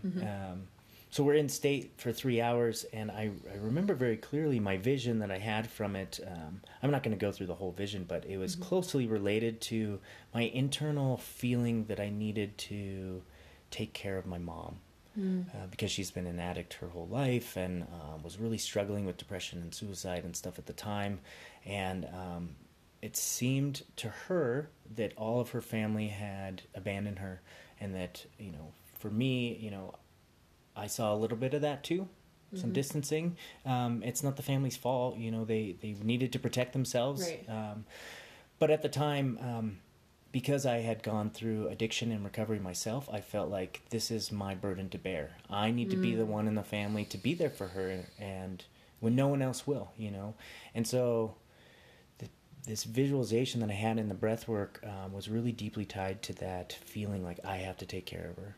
But the vision that I got was uh, my guardian angel, my grandma, mm. my mom's mom, who died in her early 50s of a brain tumor. Mm. But has always shown up in my life in other ways, uh, like feelings that she's watching over me, or sometimes I'll see almost apparitions, uh, mm-hmm. ghosts of her standing in a doorway watching over me. Not scary. And so in this visualization, she just kept saying the word grace, grace, grace. Mm. And it's not your responsibility. Your mom will be okay. You don't need to take on this um, this uh, weight, you yeah. know. And that was so tied to the heart. I remember mm-hmm. weeping for an hour straight, um, realizing that I didn't have to carry that if I didn't mm. want to, and that she would be okay, even if her physical body and her journey resulted in an early death or suicide right. or worst case scenario, she would still be okay. Yeah. Her soul would still be okay. And it's not my job to prevent Try any to harm on her journey, mm-hmm. you know? And so after that, you know, I created a mandala like Grof has you do afterwards. I still mm-hmm. have it downstairs. It's framed. It's mm-hmm. beautiful. Mm-hmm. I love it. Um, but yeah, very tied to the heart. Mm-hmm. So that makes a lot of sense. Yeah. So for someone, again, someone who who's hearing this, they're mm-hmm. like, "How the hell can breathwork do that?" Um, what would be your explanation? Like, how is it helping people? How is breathing helping people tap into soul mm. level shit?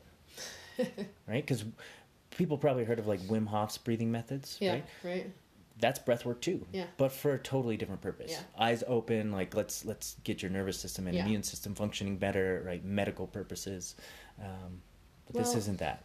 I think it's the addition of of the music, you know, to invoke those mm. feelings and take you on the journey within. Mm-hmm. You know, I think it's the added the added blindfold experience as well. It's like we can do all this breathing and meditation and, and, and that kind of stuff, but to really sit with yourself you know you you're forced to go within with the blindfold. You can't take your blindfold off and and look around. So you're really forced to go on this inner journey. And when you're going on an inner journey you're going to meet your spirit. You're going to meet your soul. You're going to meet um, these pieces in you. But you know prior to going into the journey i will start to plant seeds. And i will say you can use this journey to go back and let's say you experience something in your childhood and you didn't have anybody there to assist you through this. I want you to walk back and just hold yourself and and really be there with you. You know, so if there was a conversation that you needed an adult and you needed somebody there, I invite you to use this space to go back to that exact moment and be with yourself and hold yourself and let them know that it's going to be okay. Mm-hmm. So like planting these kind of seeds will kind of helps them set their intentions and and eventually they will start to go back in there. I mean, they'll, you know, in the circle, they're like, okay, cool. But it'll, that seed will be planted and using the breath will take them into that, mm-hmm. into that journey. You know, I'll, I'll plant lots of seeds like that, you know, uh, cord cutting. So if there's people that you feel like you need to just separate yourself from, like I'll invite them in to like go and literally visualize cutting this cord from this person that's toxic in your life that kind of thing so so planting seeds and planting intentions are so important to allowing people to kind of tap into that because some people need just that little bit of guidance, um, that kind of thing. So I think it's just a combination of everything. It's a combination of the blindfold. It's a combination of being super oxygenated. It's the combination of, you know, and the music gets really loud. Mm-hmm. So it shuts down everything else around, and you feel the actual vibrations of the music, the bass. Mm-hmm. So you feel the the floor moving, that kind of thing. Yeah, but you're the, supposed to the feel power, it too. Yeah, you're supposed to feel it, so you can feel the power of the music. So I think it's it's such a layered experience that I think that the breath the breath is this nice guide in there and it's a nice reminder so you know there's a lot of people who act they they'll get into the experience and they start um, they start questioning themselves like am i doing this right? Mm-hmm. am i you know so they start to get back into that analytical brain and it's when you tap back into the breath it dissolves that analytical brain a little bit. So it then takes you back into your spiritual journey. So really focusing on the breath takes you away from you know like oh what am i going to cook for dinner? What am i going to do tomorrow? I wonder if the babysitter's cool with my kid right now. You know it's just the breath allows you to dissolve everything else around you and connect back to yourself Now, is this a practice that people can do relatively safely, like on their own, or would you suggest, like, I mean, I would always suggest, like, go get some experience with an experienced facilitator first. Um, but with, uh, you know, with a lot of visionary journey work, uh, once you gain uh, some understanding of the ceremony and the respect and what you need to do in your set and setting, like, Yeah. you can start to do things a little bit on your own. Yeah. Um, to enhance your journey work, is is it breath work uh, seem relatively safe to do on your own? Yeah, I mean, I would definitely say, like, for my recommendations, just from what I've gone through, is it's probably safer to try it out um, with a facilitator. Just so you know, just because something like technique technique can come up, and and then you can have this perspective on it, like, oh my gosh, I'm gonna have a panic attack, I'm gonna die, and so you don't have that safe facilitator to walk you through it, you know. So I, you know, I would recommend just personally that if you're going to journey especially using this type of breath to do it with with a facilitator a few times and then yeah and then absolutely go and discover it yourself you know? Um, I d- i've done a lot of journey work by myself but you know it's because i felt confident enough to hold space for myself. A lot of people don't know how to hold space for themselves and a lot of people are still um, under the impression that they they know how to handle their feelings and that kind of thing. But when you're facilitating yourself that adds on a whole other analytical side of your brain. So you're not able to let go as much because you're trying to analyze this feeling and analyze that. Whereas like when you have a facilitator you're almost able to let go a little bit deeper because you know somebody else is is taking you through the journey. Um, but now that i've been doing it yeah like i'll i'll you know my teacher my teacher taught me this melanie and it's going in the bathtub and putting your feet up against the wall and listening to the music and doing breath work in the bathtub Mm-hmm. because you can get the sensory experience of, of floating that kind of thing and, and allowing your breath to, to float in and out of the water but so that's kind of fun but yeah and and my uh, my friend daniel that creates the music he sells it as well. So anybody can take the, the music home and journey themselves. Nice. um, and and you know and that's why I, offer a lot of private sessions. So there's a lot of people that are still not sure about the group session. It's still it creates a little bit of anxiety to be in a group session. And some people are very they feed off of other people's energies and emotions and that kind of stuff. And so they struggle to get into their own body with or get into their own experience. So i'll offer it you know one-on-one session that kind of thing And for the listeners out there, um, whether you're seeking a breathwork facilitator or a psychedelic uh, therapy facilitator or a therapist, mental health therapist, you need to make sure that you are interviewing these people before committing Yeah. to something, um, especially around this issue of trust, uh, trust and touch, um, because a lot of uh, sexual misconduct does happen Yep. in these circles. Um, and it's something that needs to be brought to light and needs to be spoken about because um, people who are inexperienced will go to you know visionary circles and Mm-hmm. um, be sexually assaulted and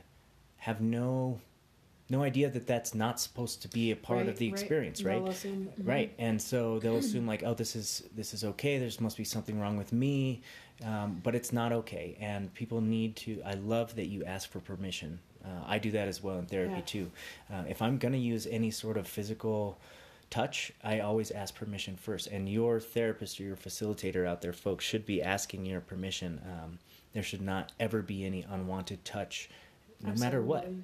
Mhm. and so i just want to touch on that real quick Yeah, yeah. but um, I do want to switch gears just a little bit because we talked a lot about breath work. But in preparation for this podcast, um, today I've been reflecting a lot about who you are and who you are to me and who I am to you and our history together. Yeah. Um, like I said, we, we went to school from like sixth grade up until uh, end of high school. Um, and so I've been recounting all these memories, right? And mostly good memories. Yeah, So that's yeah. good. Um, but what I found interesting was like I hold certain memories of our experiences together. And what I was wondering was, does she, uh, when she thinks of me, does she think of the same experiences or Yeah. does she think of different experiences that sort of remind her of who I am? Yeah. And what do you remember of me? So, what was coming to my mind today as I was trying to remember uh, who we were is, um, you know, seventh grade. Uh, I was dating a girl. I'm not going to mention her name, put her on blast, but I was dating Yeah. a girl in seventh grade, and you were her best friend, right? Uh-huh, yeah. So, I remember that quite vividly. You know, spending almost all of seventh grade. Uh, you know, we were always hanging out together, Yep. right? So I remember that we were all pretty straight laced back then. Um, and then I have memories of uh, my birthday party where we went rock climbing. Oh yeah. Oh Yeah.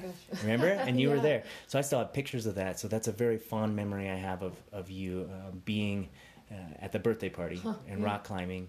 And um, so, see, so this is this is the point I'm getting at. So I bring up this memory, and you're like, Mm-hmm. "Oh yeah, now I remember that." So that's obviously not something when you think of Shane. That's not like one of the first memories that come to your mind.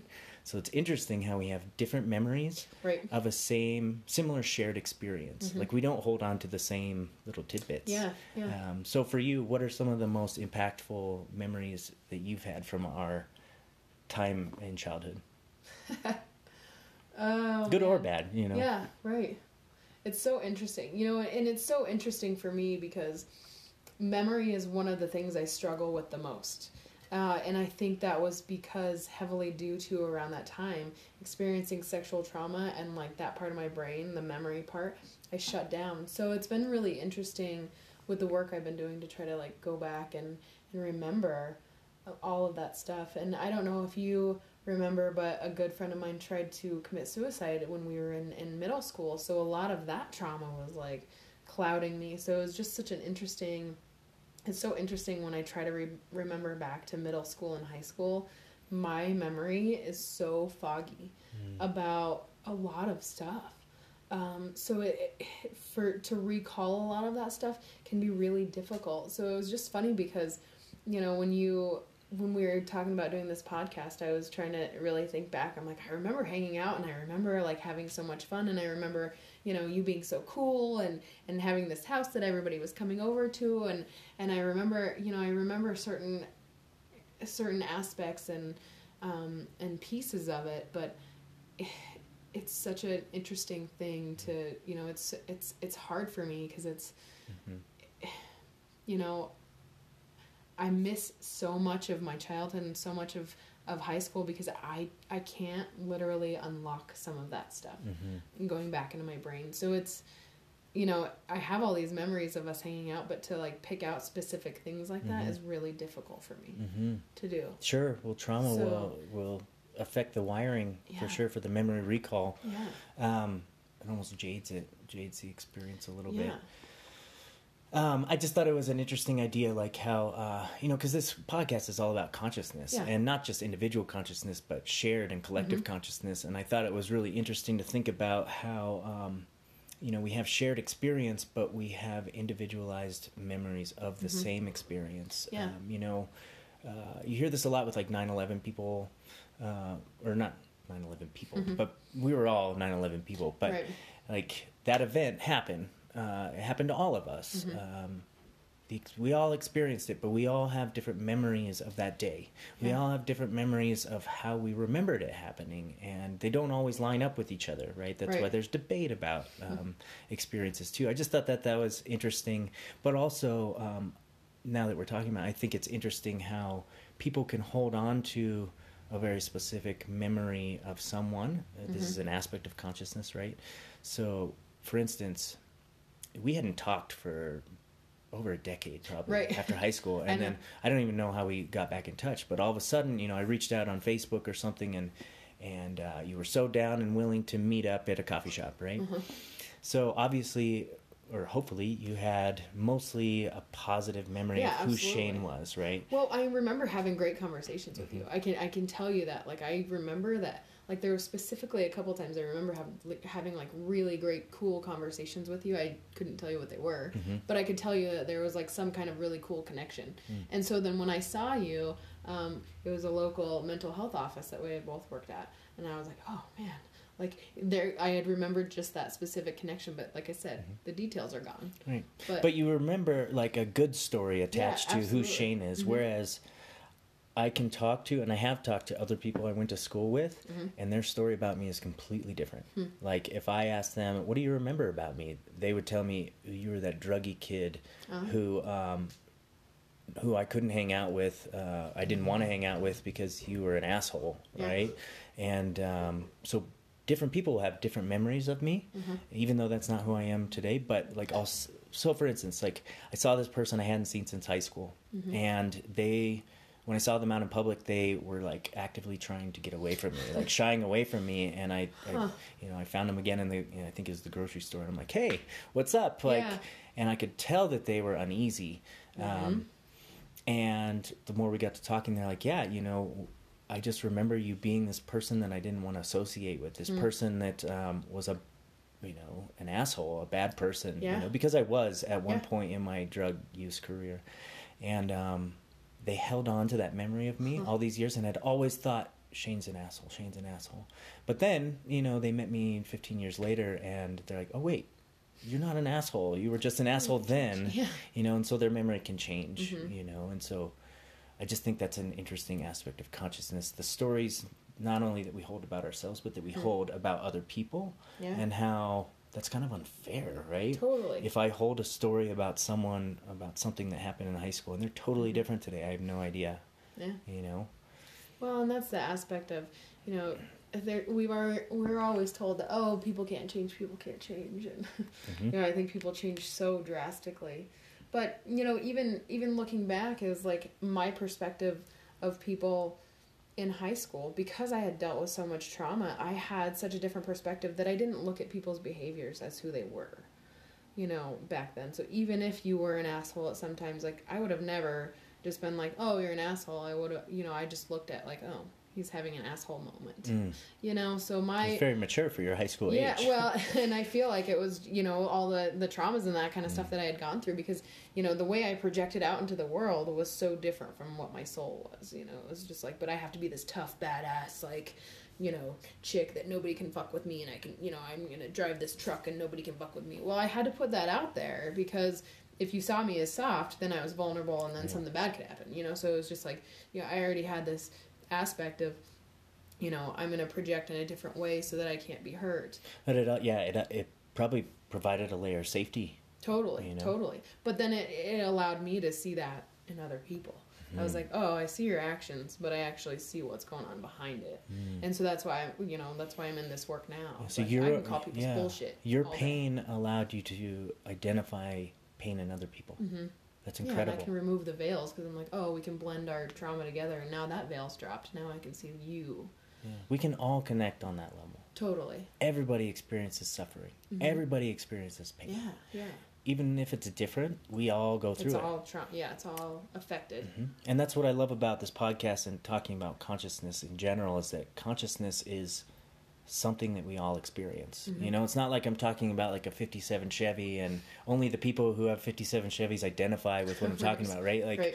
this is such an important topic Mhm. um, consciousness and how we deal with ourselves and deal with the world and deal with reality because we all deal with it Exactly. Um, We're just not aware of it all the yeah and so many people are turned off Uh-huh. um, turned off to to the idea that they can even explore the Mhm. mind the mind Yeah. space right that there's so much there It's so expansive. it's amazing right? It's Yeah. like every single movie ever created times infinity. I You know, know. all in this one mental library that we can access Uh-huh. at any time. Eternally.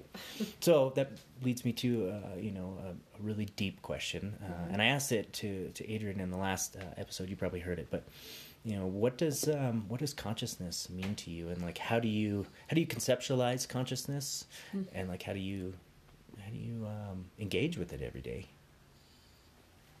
I mean, it ta- I, it's taken a lot of practice. It's taken a lot of discipline, you know. And I don't. I guess I don't like the word discipline, but it's taken a lot of practice. But you know, I am such a, a creature of curiosity that I actively look for ways to delve into my consciousness even more, as as often as I can, and make it make it a make it a constant thing. And so you know, even just setting up this like daily meditation to really tap into my consciousness, to really tap in and ask my, you know, I, I go through same thing when I ask clients to check in with their body mentally, physically, um, spiritually, and emotionally, you know, tapping in. But, um, So for you, it's like a a daily uh, practice, mhm, but it's intentional Mhm. because you see the value in it. Absolutely, because it sets the tone for the day. It totally does. You know, it, it, it And throughout the day. Uh-huh. Because yeah, the tone days that I don't do it, I notice that I'm just a little bit more on edge, and I'm not, and I'm not using more conscious thought with my decisions throughout the day. So you use it in a um, preemptive fashion, Uh huh. okay, setting yourself up in the min- in the beginning of the day. But do you also use it throughout the day too? I try to. you know, it's it's it's it's always going to be a work in prac- uh, You know, a work in progress. I think for me, um, because I am human too. There's there's just times where it's like I'm going to have human reactions to things, but you know, as I go out through go throughout the day, because I've been practicing for so long um, with being consciously aware of how I how I interact throughout the day, you know, I'll have I'll have somebody ask me a question and I and it, and usually I used to have this knee jerk reaction to answer it, but now I, I sit and, and really feel into questions. I sit and really feel into, you know, or if somebody invites me to go and do something, I sit and feel into, okay, like is this gonna serve me today? How is yeah. So talk about your my- process coming to the podcast today.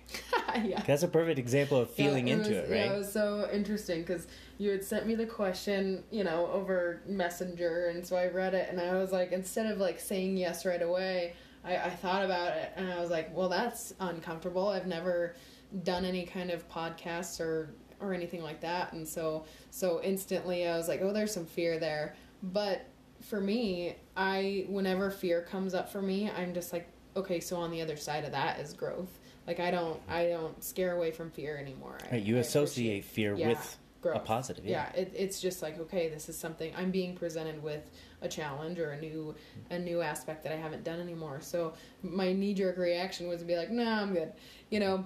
And I sat with it and I was like, no, this could be this could be really fun. I can I can really do this. So that's what I told you know, and and being fully honest with you, you know, just be, by saying like, yeah, this makes me really uncomfortable. I'll do it. You Mhm. know, and so being very mindful of of being very um, transparent.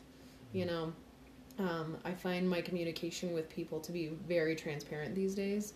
Um, I'll express how I'm feeling and, and really try to be mindful about the words that I'm using, but also being very transparent. If somebody is fucking bothering me, I'm to tell them, like, hey, like, this really triggered the shit out of me. Let's Mhm. talk about this. I wish I could do more of that.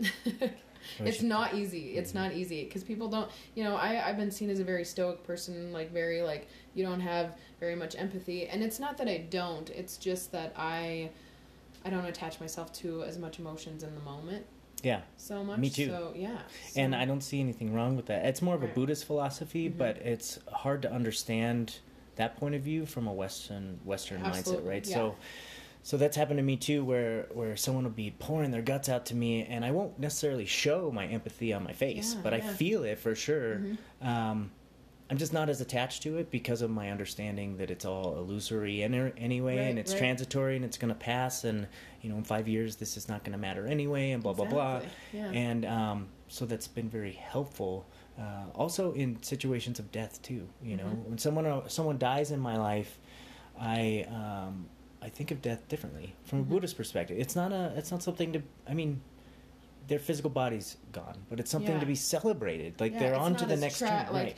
it is a tragedy but it's not But it- like i don't feel the tr- the tragic Right. yeah i'm the same and way so I rarely cry when people in my life die, and Mm-hmm. others outside of me who see that response from me give me shit for that. They're Yeah. like, "You're the most in, in, uncompassionate person," I, you know, whatever. I'm like, you know, that really hurts that you say that. yeah Um, It's tough to I'm receive. sorry. That's not really who I am. I, I really do feel it, but yeah um, I don't feel it like you do. You Yeah. know. Um, I don't think there's anything wrong with the way that No. we, we go about it either. No, and I and I do practices to tap back into my emotions. Like I make Mhm. sure that I practice exactly what I share. I go into experiences, journey work, so that I can tap back into my emotions because I do feel I love the cathartic release. Like when I'm able Yeah. to finally cry, I fucking love it. I just can't do it all the time. Right. I I have to force myself almost Yeah. sometimes. Like uh, Yeah. I had a bulldog um, who died. At, he was only four years old, and he Mhm. died in my arms. Took his last breath, Yeah. and I could not bring myself to cry. I tried, and I tried to force those tears out. Sitting Yeah. there with him in my arms, not breathing. I tried, and I couldn't. Um, and I had to call my partner at the time and be like, "Look, I don't know what's wrong with me. He, Mm. He's he's laying here in my arms, dead. And she's bawling on the phone, and, she, Yeah. and I just can't cry. What I had to do is uh, that night after I wrapped him up and everything, um, said my piece. I put on the movie Marley and Me Uh huh. because I knew it was going to be sad right. and I knew that it was going to probably make me cry, but I Mhm. needed something. I needed a catalyst that was going to, An invocation. To yeah, it, yeah. something to show me it's okay to cry, even if it's it's okay to cry at the movie, and then it turned into it's okay to cry that your dog just died, yeah. right? So um, sometimes I'll have to find creative ways to elicit Uh huh. the emotion that I know is appropriate for the moment. Yeah, I, I feel the same way. It's like I, you know, I, I definitely have friends that feel like I'm just like, you know, you're just this cold person, and it's and it's really it's so hurtful to hear that because it's just because like I, you know, I I use specific tools to work with my emotions and then I don't let them run my life. So I don't fall into it but you know I I love when I do it you know and it was it was so interesting the other day and like as you brought up frankie so she's two and a half right now so she's really feeling into all the feelings and so it's been really interesting as she's been displaying anger and that kind of Mhm. thing and like moving through anger and you know as a parent like you immediately want to just be like no don't feel like this. Don't you know stop calm down. Like you need to calm down. You need to do this. And and i've been really struggling the last several months with trying to figure out how to navigate and facilitate her feelings and how she's moving through them and not try to stop them. But also you know the way she's expressing them is not healthy because she's trying to hit and punch and bite and that kind of stuff. And so um the other day i i ended up i was just like okay she needs to feel through this anger and so i kind of i kind of just sat there and i was like i'm just gonna let her express it and i'm not gonna have any feeling to it i'm not gonna attach it because So you're not going to respond to right it. So yeah that I, I you're not giving her a reaction. Mhm, yep, Yeah. i was reacting for the last couple months i've been reacting to her anger and letting it boil up in me and doing that and so the other day i was just like i'm just gonna you know i was just like i encourage adults to let it out and Mhm. do all this stuff okay i can facilitate my kid. And so i i facilitated her getting angry and she was using me to let her anger out. And and that's not something that i'm going to encourage on a daily basis but i just wanted to feel into it. Just be like beat on me you know whatever you need to do. And after after she did that it was so incredible because then i i kind of encouraged her. I was like yes let it out like scream and she did. And then she came over and just melted into my arms and we both just bawled. We both just Mm. cried. And it was just such a beautiful catharsis for both of us to to really feel into that emotion and let it release. But you know being able to to have her evoke that type of emotion in me was so beautiful because for a while I was it was evoking so much anger and that wasn't doing any good for any of us. And she she evoked this beautiful I mean we both bawled for for a good mm-hmm. half hour and it was just so beautiful and I was like yes I needed to probably do this a little bit more. But you know to shift from anger to to just crying was Sure. you know was so beautiful but it's just I think that's what I love about sharing the the breathwork experience is that we need safe places to have these emotions evoked so that Yep. we we have a safe outlet Yeah. you know? Yeah, um, with a lot of uh, psychedelic work as well, and you see this at festivals. Like, someone will have taken too much of a drug or something, Yeah. and uh, they're in the middle of some crazy interchange process, and Mhm. then uh, security sees them, and, and it's like, oh, this person's freaking out. They strap them to a, Oh a stretcher and then in- inject like this tranquilizer into them, right? So there's this um, philosophy in the in the psychedelic world that that is the biggest no-no ever, right? Absolutely. Like if someone's in the middle of a process of any kind, the worst thing you can do is interrupt that process. The best thing you can do is let them work all the way through the process Mhm. to some resolution, right? By Yeah. by stopping the process in its tracks, what you're actually doing is you're intensifying the problem and Yeah. not giving them an outlet to come to resolution. Yeah, it's cutting it off, and it's like somebody that you're not letting them Mhm. speak. It's like now they're gonna yell at you later. You know, it's it's. So that that's when we see like uh, psychosis develop after um, psychedelic experiences too. Is when people have unresolved stuff. Yep. And same thing can be said for any emotion, like anger with your daughter, right? Mhm. And with, for any of you parents out there, like if your kid is displaying anger or something, and you just put a stop to the process right there and stop it, um, that anger is going to become repressed. Absolutely. It's going to come out in other ways. Yeah. Uh, it's going to come out when you least expect it. Rather, just let them cathartically release it and Mhm. come to resolution, and you find you know joy Yeah. and and tears of happiness Connection. and things. yeah. Right. So maybe teaching teaching our kids like it's okay to be angry. Feel Number it, one, yeah. it's okay to feel it. Here's a productive way to get it out. Yeah, like put yeah. put their mattress up against the wall Yep. and wail on it. Yeah. But you're only allowed to do that with pillows and Yeah. mattresses, not on people, right? And Right. teaching them proper ways to get that Mhm. cathartic release, um, I think is awesome.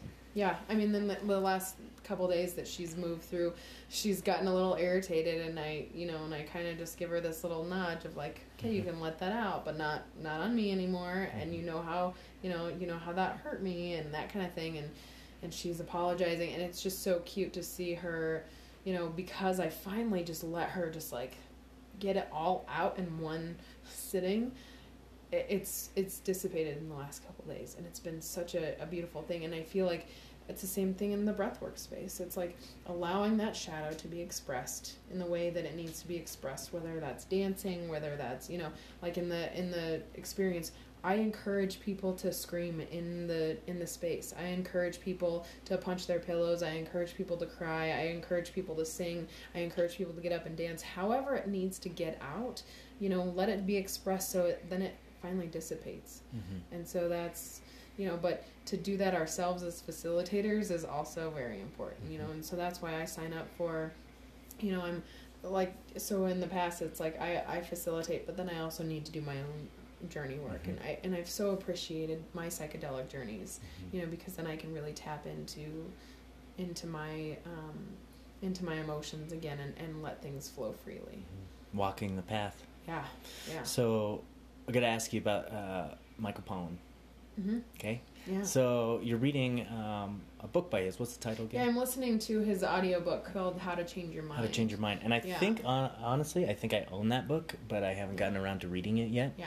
Um, I'm fascinated by Michael Pollan and his other work, Mhm. um, so I'm really excited to read the book. But Yeah, I'm not too far into it, Mhm. but I'm I'm really excited. I've got a lot of girlfriends that we do a lot of um, psychedelic work and and that kind of thing, and just just you know, like I said, I'm I'm still just getting into it, but it's it's gonna it's it's very eye opening. It's very interesting, but what are you learning Yeah. so far?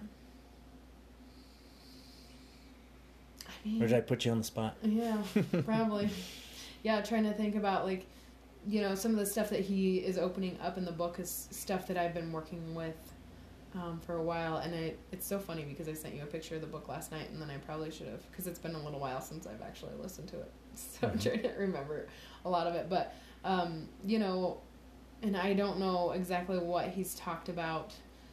Um, yeah, yeah, I don't want to say a lot about it because now I can't remember, and I don't want to try to quote his book, but I, I'm aware of his work. Okay. And you would highly Um, suggest it to, to yeah. listeners. Yeah, me too. Absolutely, I think I think we in this culture we're so afraid of psychedelics because of the stigma on it, and I think that the more knowledge that we can have and the more information that we can bring.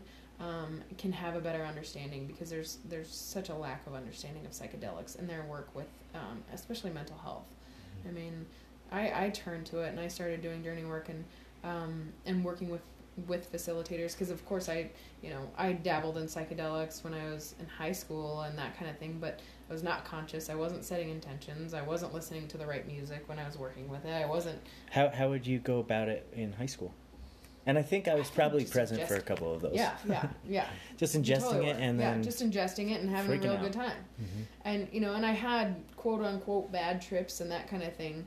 Um, but I perceived them as bad because they scared the shit out of me, and nobody was around to help me work through it. or put some context to it. Yeah, yeah. Or give you guidance on how to approach those things. Yeah, like here, let's talk about this, you Mhm. know, and that kind of thing. So, so my more recent work with it, it's like making sure to have a facilitator there, making sure to set that set that space up, having a safe space to do that, having a facilitator walk you through. So if you do come up against some edges that create fear or anxiety, that somebody's able to really help you walk through it um, with courage Mhm. you know and and using you know it to have a to have a setting is so important um, i would never ever recommend i mean not that i would never recommend recreational use of the medicine but in my experience using it in a sacred way and using it with you know quote unquote trip sitters or facilitators that are familiar with the medicine um, and having the guided music or guided poetry to walk you through it is so important Mhm. to the work. Um, even if you're having a, a bad trip, it's not really a bad trip. It's something to teach you something more. I mean, I've had psychedelic experiences where I feel like I'm dying, Mhm. and and the the lessons that I've learned from that have been so profound, Mhm. so profound. So, Yeah, me too. I've had those experiences of dying. Um, usually it's just ego death at right, the time. exactly. Um, but yeah, you come back from that almost like you would from a real near death experience. Like, number one, with a greater appreciation for life Mhm. and uh, greater vision for uh, simple beauty around Yeah. you, right? Yeah. Being able to come out of that and you can look at a blade of grass and be like, this is so amazing. yes, yes. The whole universe in this one little thing, right? Um, Uh-huh. But also help with overcoming fear of death, right? Absolutely. Because a lot of our fear in everyday life is driven around this idea of fear of dying or mortality. And Mhm. you come back from those experiences of ego death and you realize that you're so much more than just your body, that Mhm. you're, uh, and more than your ego. That your ego can dissolve, that your body will disintegrate uh, eventually, you Mhm. know, but there is this part of ourselves that is eternal. Mhm. Um, it's infinite, and that I believe is consciousness. You know, uh, that's yeah, that deeper level that lives on energetically um, forever. Yeah. Um, so you come out of these experiences and having experienced your death, maybe, yep, a couple times. yeah, then you Yeah. you come back and and you feel more alive, Mhm. and it's fantastic. Well, I don't. I no longer live from fear. It's like Exactly. okay, I've seen now. I've seen what's behind the veil. Right. So now I'm gonna have the best human experience I Mhm. can possibly have. And without and with that fear of death and mortality being removed, it provides so much more opportunity for, Yeah. for growth. It's like it's like you have a garden there, but all the fear is weeds growing Right. out. But then you pull all the weeds, and now you just have Mhm. fresh soil, Yeah. ready for planting of whatever you want. Yeah. You can And create. now I'm willing to try so much more. It's like, okay, so here's what's on the other side. It looks really amazing. And I'm not having to worry about pain. You know, I'm not having to worry about the human piece of that. And so now, now I'm not afraid to take chances here. Now Mhm. it's like, I'm going to, I'm going to create and manifest whatever I can and fail as often as I can because in the end, none of it matters. Mhm. you know, I've, I've seen, you know, to be able to lift that veil and just understand that we are just consciousness on the other side. It's like, let's have some fucking fun here Mhm. you know and and not worry about like how things are to end and and that kind of thing i have no fear of it if i was to pass tomorrow i'd be totally satisfied with my journey so far Mhm. I would agree with that for Mhm. myself too. yeah Um, yeah, it really makes life so much more beautiful. hmm And I think, I think I don't know your history, your timeline of psychedelic use, but Mhm. I, I have a feeling that yours and I's uh, fairly similar, with de- definitely some differences. But we both started out with recreational use. Mhm. I'm curious though, how did you find your way into using it from a different mindset? How did you make that switch from one to the other? Um, from using it recreational to now using it ceremoniously Mhm. um, and for inner growth. well i mean when i was using it before it was like using it to escape using it to drown out, using it to like not be Michelle anymore. It was Mhm. like, I'm gonna, I'm gonna put her aside and I'm gonna go and do this. And then, and then after, um, I was dating somebody that he he was a severe alcoholic and we went through a lot of that and so we just went sober for for the longest time. I, you know, I Mm. stopped drinking and stopped everything. And then I started doing inner journey work using the breath. And then I was like, wow, The breath work was sort of your breath was reintroduction. my my reintroduction. And Mhm. and because breath the transformational breath work experience is completely psychedelic. Totally. You know, you can have a completely psychedelic experience without Mhm. the drugs, the medicines, that kind of thing. Um, Some of the most powerful visions I've had have been on absolutely, breath work. Yeah. absolutely. And you know, so if there's people that are really wanting to seek that psychedelic experience, but are a little bit nervous to to try out psychedelics, you know, the breathwork experience is a is a beautiful way to tap into that. Um, but yeah, like I, I started really doing so many breath works that I was like, wow, there's there's still more, there's still more, and so, um, yeah. So then I, I was just called to it, and then and then it came into my my awareness and, and came into my life, and and I and I and when I was invited into it, it was like. Okay, there's no more messing around. Like you need to clean your body out. We need to have respect for the medicine, and we need to we need to make sure that we're doing in this in a very ancient and ceremonious way. So so respecting the medicine before you come in. So really really um, you know when you're working with different shamans different teachers they will deny you if they don't think that you have enough respect for the medicine. They'll say you know you can't work with this. Mhm. um, and so so really it's like you have to prove yourself. You have to Mhm. prove that you're you're ready and worthy to to um, work with the medicine. And so you have to you have to do a lot of inner work before you even work with the medicine. So it's you know um, we've we've done a lot of uh, cleaning out our body. They call it dieta where you clean out your body of of all the all the foods and all the things that can can do that. But when when you're cleaning your body out it's not just the physical body it's also the mental and and and uh, so what you're what kind of books you're reading what Mm-hmm. kind of shows you're watching Yeah, so we talk about diet. We're not just talking about nutritional diet, Yeah, but what are you feeding yeah, yourself? what are what are you feeding, feeding your brain? yeah. What are you listening to? What are you Uh-huh. watching? so taking cleanses from social media because Mhm. there's so much negativity i mean now i'm at the point where my social media circle is pretty much a lot of like-minded people for me so Mhm. I don't get a lot of things that are triggering to me. But yeah, like, you know, I'm a fan of horror movies. but, you know, if I was ever to work in ceremony, it's like, okay, that stuff is not something that I need to be putting into my brain before I go and sit in ceremony, you know? So it's just it's it's making sure that you are clearing your body of anything that um, can can can elicit the the fear and that kind of thing. But also the fear is necessary. yeah. so And sometimes when you go in a, with a completely clear mind and you think that you don't have any fear to work on, the medicine will show you that there's Yeah. still fear there. Yeah, it, it- it's an ego destroyer. It's Yeah. like, oh, that's really cute that you thought that you could just come in and have this light experience. Mhm. It's it's gonna rock your world and Yeah.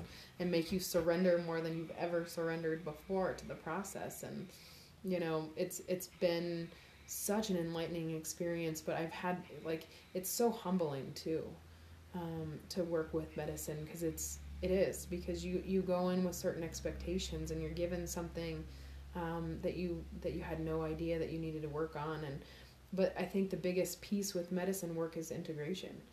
It's like you can go, anybody can constantly go, you know, that there's this spiritual movement that everybody's like going to all these countries and, and doing work with all of this medicine work, and then they're coming back and saying that I'm super enlightened and spiritual, but they're not doing the actual work. Mhm. The work isn't with the medicine, the work is integration. And so Mhm. that's how can we take that experience into into our everyday lives? And so that's how i work with it now. It's like i used to use it recreationally but now i take the, the lessons that i've learned from it and integrate it into my life. So you know it's like now now i do the the breath work experience. Now i really work on meditating and, and Mhm. working in restorative yoga yoga nidra um, that kind of stuff to really be able to tap back into those experiences but integrate it and do the work And that's what I help with people with is uh, psychedelic integration Okay. as well. So I'm listed on the MAPS website for oh nice psychedelic integration therapists. There's not many of us here in this area, but I would agree that the integration piece is the most important if you want the most benefit from it. Absolutely. Like the medicine is going to do its work on you whether you like it or not. And it's Uh-huh. going to be, again, all for your benefit. Mm-hmm. So even if you have a really challenging experience, it's going to be for your benefit. And,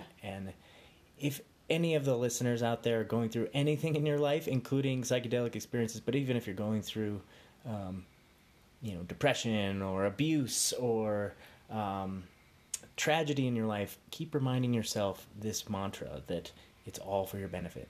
It's all for your benefit. Even if you can't see it right now, it is all for your benefit. And you will eventually, 50 50 uh, or 20 20 hindsight, you will see, you know, that it's, uh, it's for your benefit. But anyway, um, I forgot where I was going with that. But With your integration. yeah, but with the integration, um, you know, you get so much information. It's like an information download during the journey work, and then um, without doing anything with that, then that information is is sort of lost. Uh-huh. You know, and Henry Rollins, one of my favorite idols, uh, says knowledge without mileage is bullshit. And what that means is you can have all the knowledge in the world, but if you don't do anything with it, then it's just up in your brain, not serving you, not Yeah. serving anyone else. So, what do we do with the knowledge and how do we put it into action? How do we take the insights given to us by the medicine and integrate it in a way that we can create positive change um, by changing um, maladaptive habits or by uh, improving relationships or by making decisions that we have been holding off on or from Right. for anything? So, yeah, I would agree with you. Integration is the biggest piece, and uh, I think that's a good way for us to to Mhm. close out today. Yeah. Um, so again, I want to thank you for being on the podcast. Thank you. Yeah, it was a real pleasure. Mhm. Um, hope to have you on again. We have, Yeah. a, I think we have a I lot more to talk about. some things, yeah, Mhm. for sure. So if if your listeners, if our listeners want to get a hold of you or find your uh, breathwork sessions Mhm. or find you on social media, how can they do that? Uh, so you can find me on on Facebook and Instagram as just Michelle Trumble, um, M I C H E L L E T R U M B L E. Uh, I am just about ready to publish my website, which will show all of the sessions. So I take people um, hiking. I also do art processing sessions um, and that kind of thing. And then um, I have a shadow work program uh, that I walk people through. So you can find all of that at breakingopen.org. Uh, it's not published yet today, but it will be published in the next several days. Um, breakingopen.org, and that's where you can find a lot of my things. But I, um, on Facebook, you can find um, my monthly transformational breathwork experiences, as as well as many others. I have a lot of facilitators in the area now that have just graduated, so breathwork is is growing Nice. um, quite quite largely. So it's it's pretty exciting. Okay, and I'll make sure for all you guys listening out there, I'll put uh, her website on the description, um, so you can find her information online. Check her out on Facebook and Instagram. Uh, check out a breathwork circle; you will not Yeah. regret it. You know, it's it's a it's a safe, legal way to experience the psychedelic mindset and to explore your consciousness. Um, it's it's infinite and it's fascinating. So, uh, for all you listeners out there, thanks for listening. Um, check out our YouTube. Check out Michelle's stuff. Uh, check out our website, mindops.com. And until next time, we'll talk to you later. Peace. Man, another fantastic podcast in the books. Um, so I hope you folks enjoyed that conversation with Michelle. I know I did. Uh, we covered so much interesting ground, and we have so much more to uh, discover and to, to talk about and to go deeper with. So I uh, hope you guys enjoyed it. Uh, please continue to like and share our posts as we put them up on social media. And please continue to share the podcast with your family and friends, uh, not just through social media, but also through word of mouth.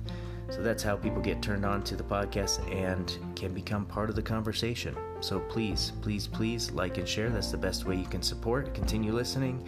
And if you feel like this information is um, valuable to you in any way, please feel free to donate. Any amount is uh, welcome. Anything from 50 cents, a dollar, $5, $10, whatever you feel uh, that this content is worth to you, please feel free to donate. There should be a link at, at the bottom of whatever um, podcast app you're using to listen to this on. Also, please check out our Mind Ops YouTube page. That's M I N D hyphen O P S. Check out the YouTube page for a number of videos. We're going to be uploading our podcast there soon. Just got the GoPro in and putting it together, so still going to try and figure out how to work that for future in person podcasts and get that up for you all to watch our podcasts as they happen. So please continue to watch. Thank you for listening, um, and we'll talk to you guys at the next episode.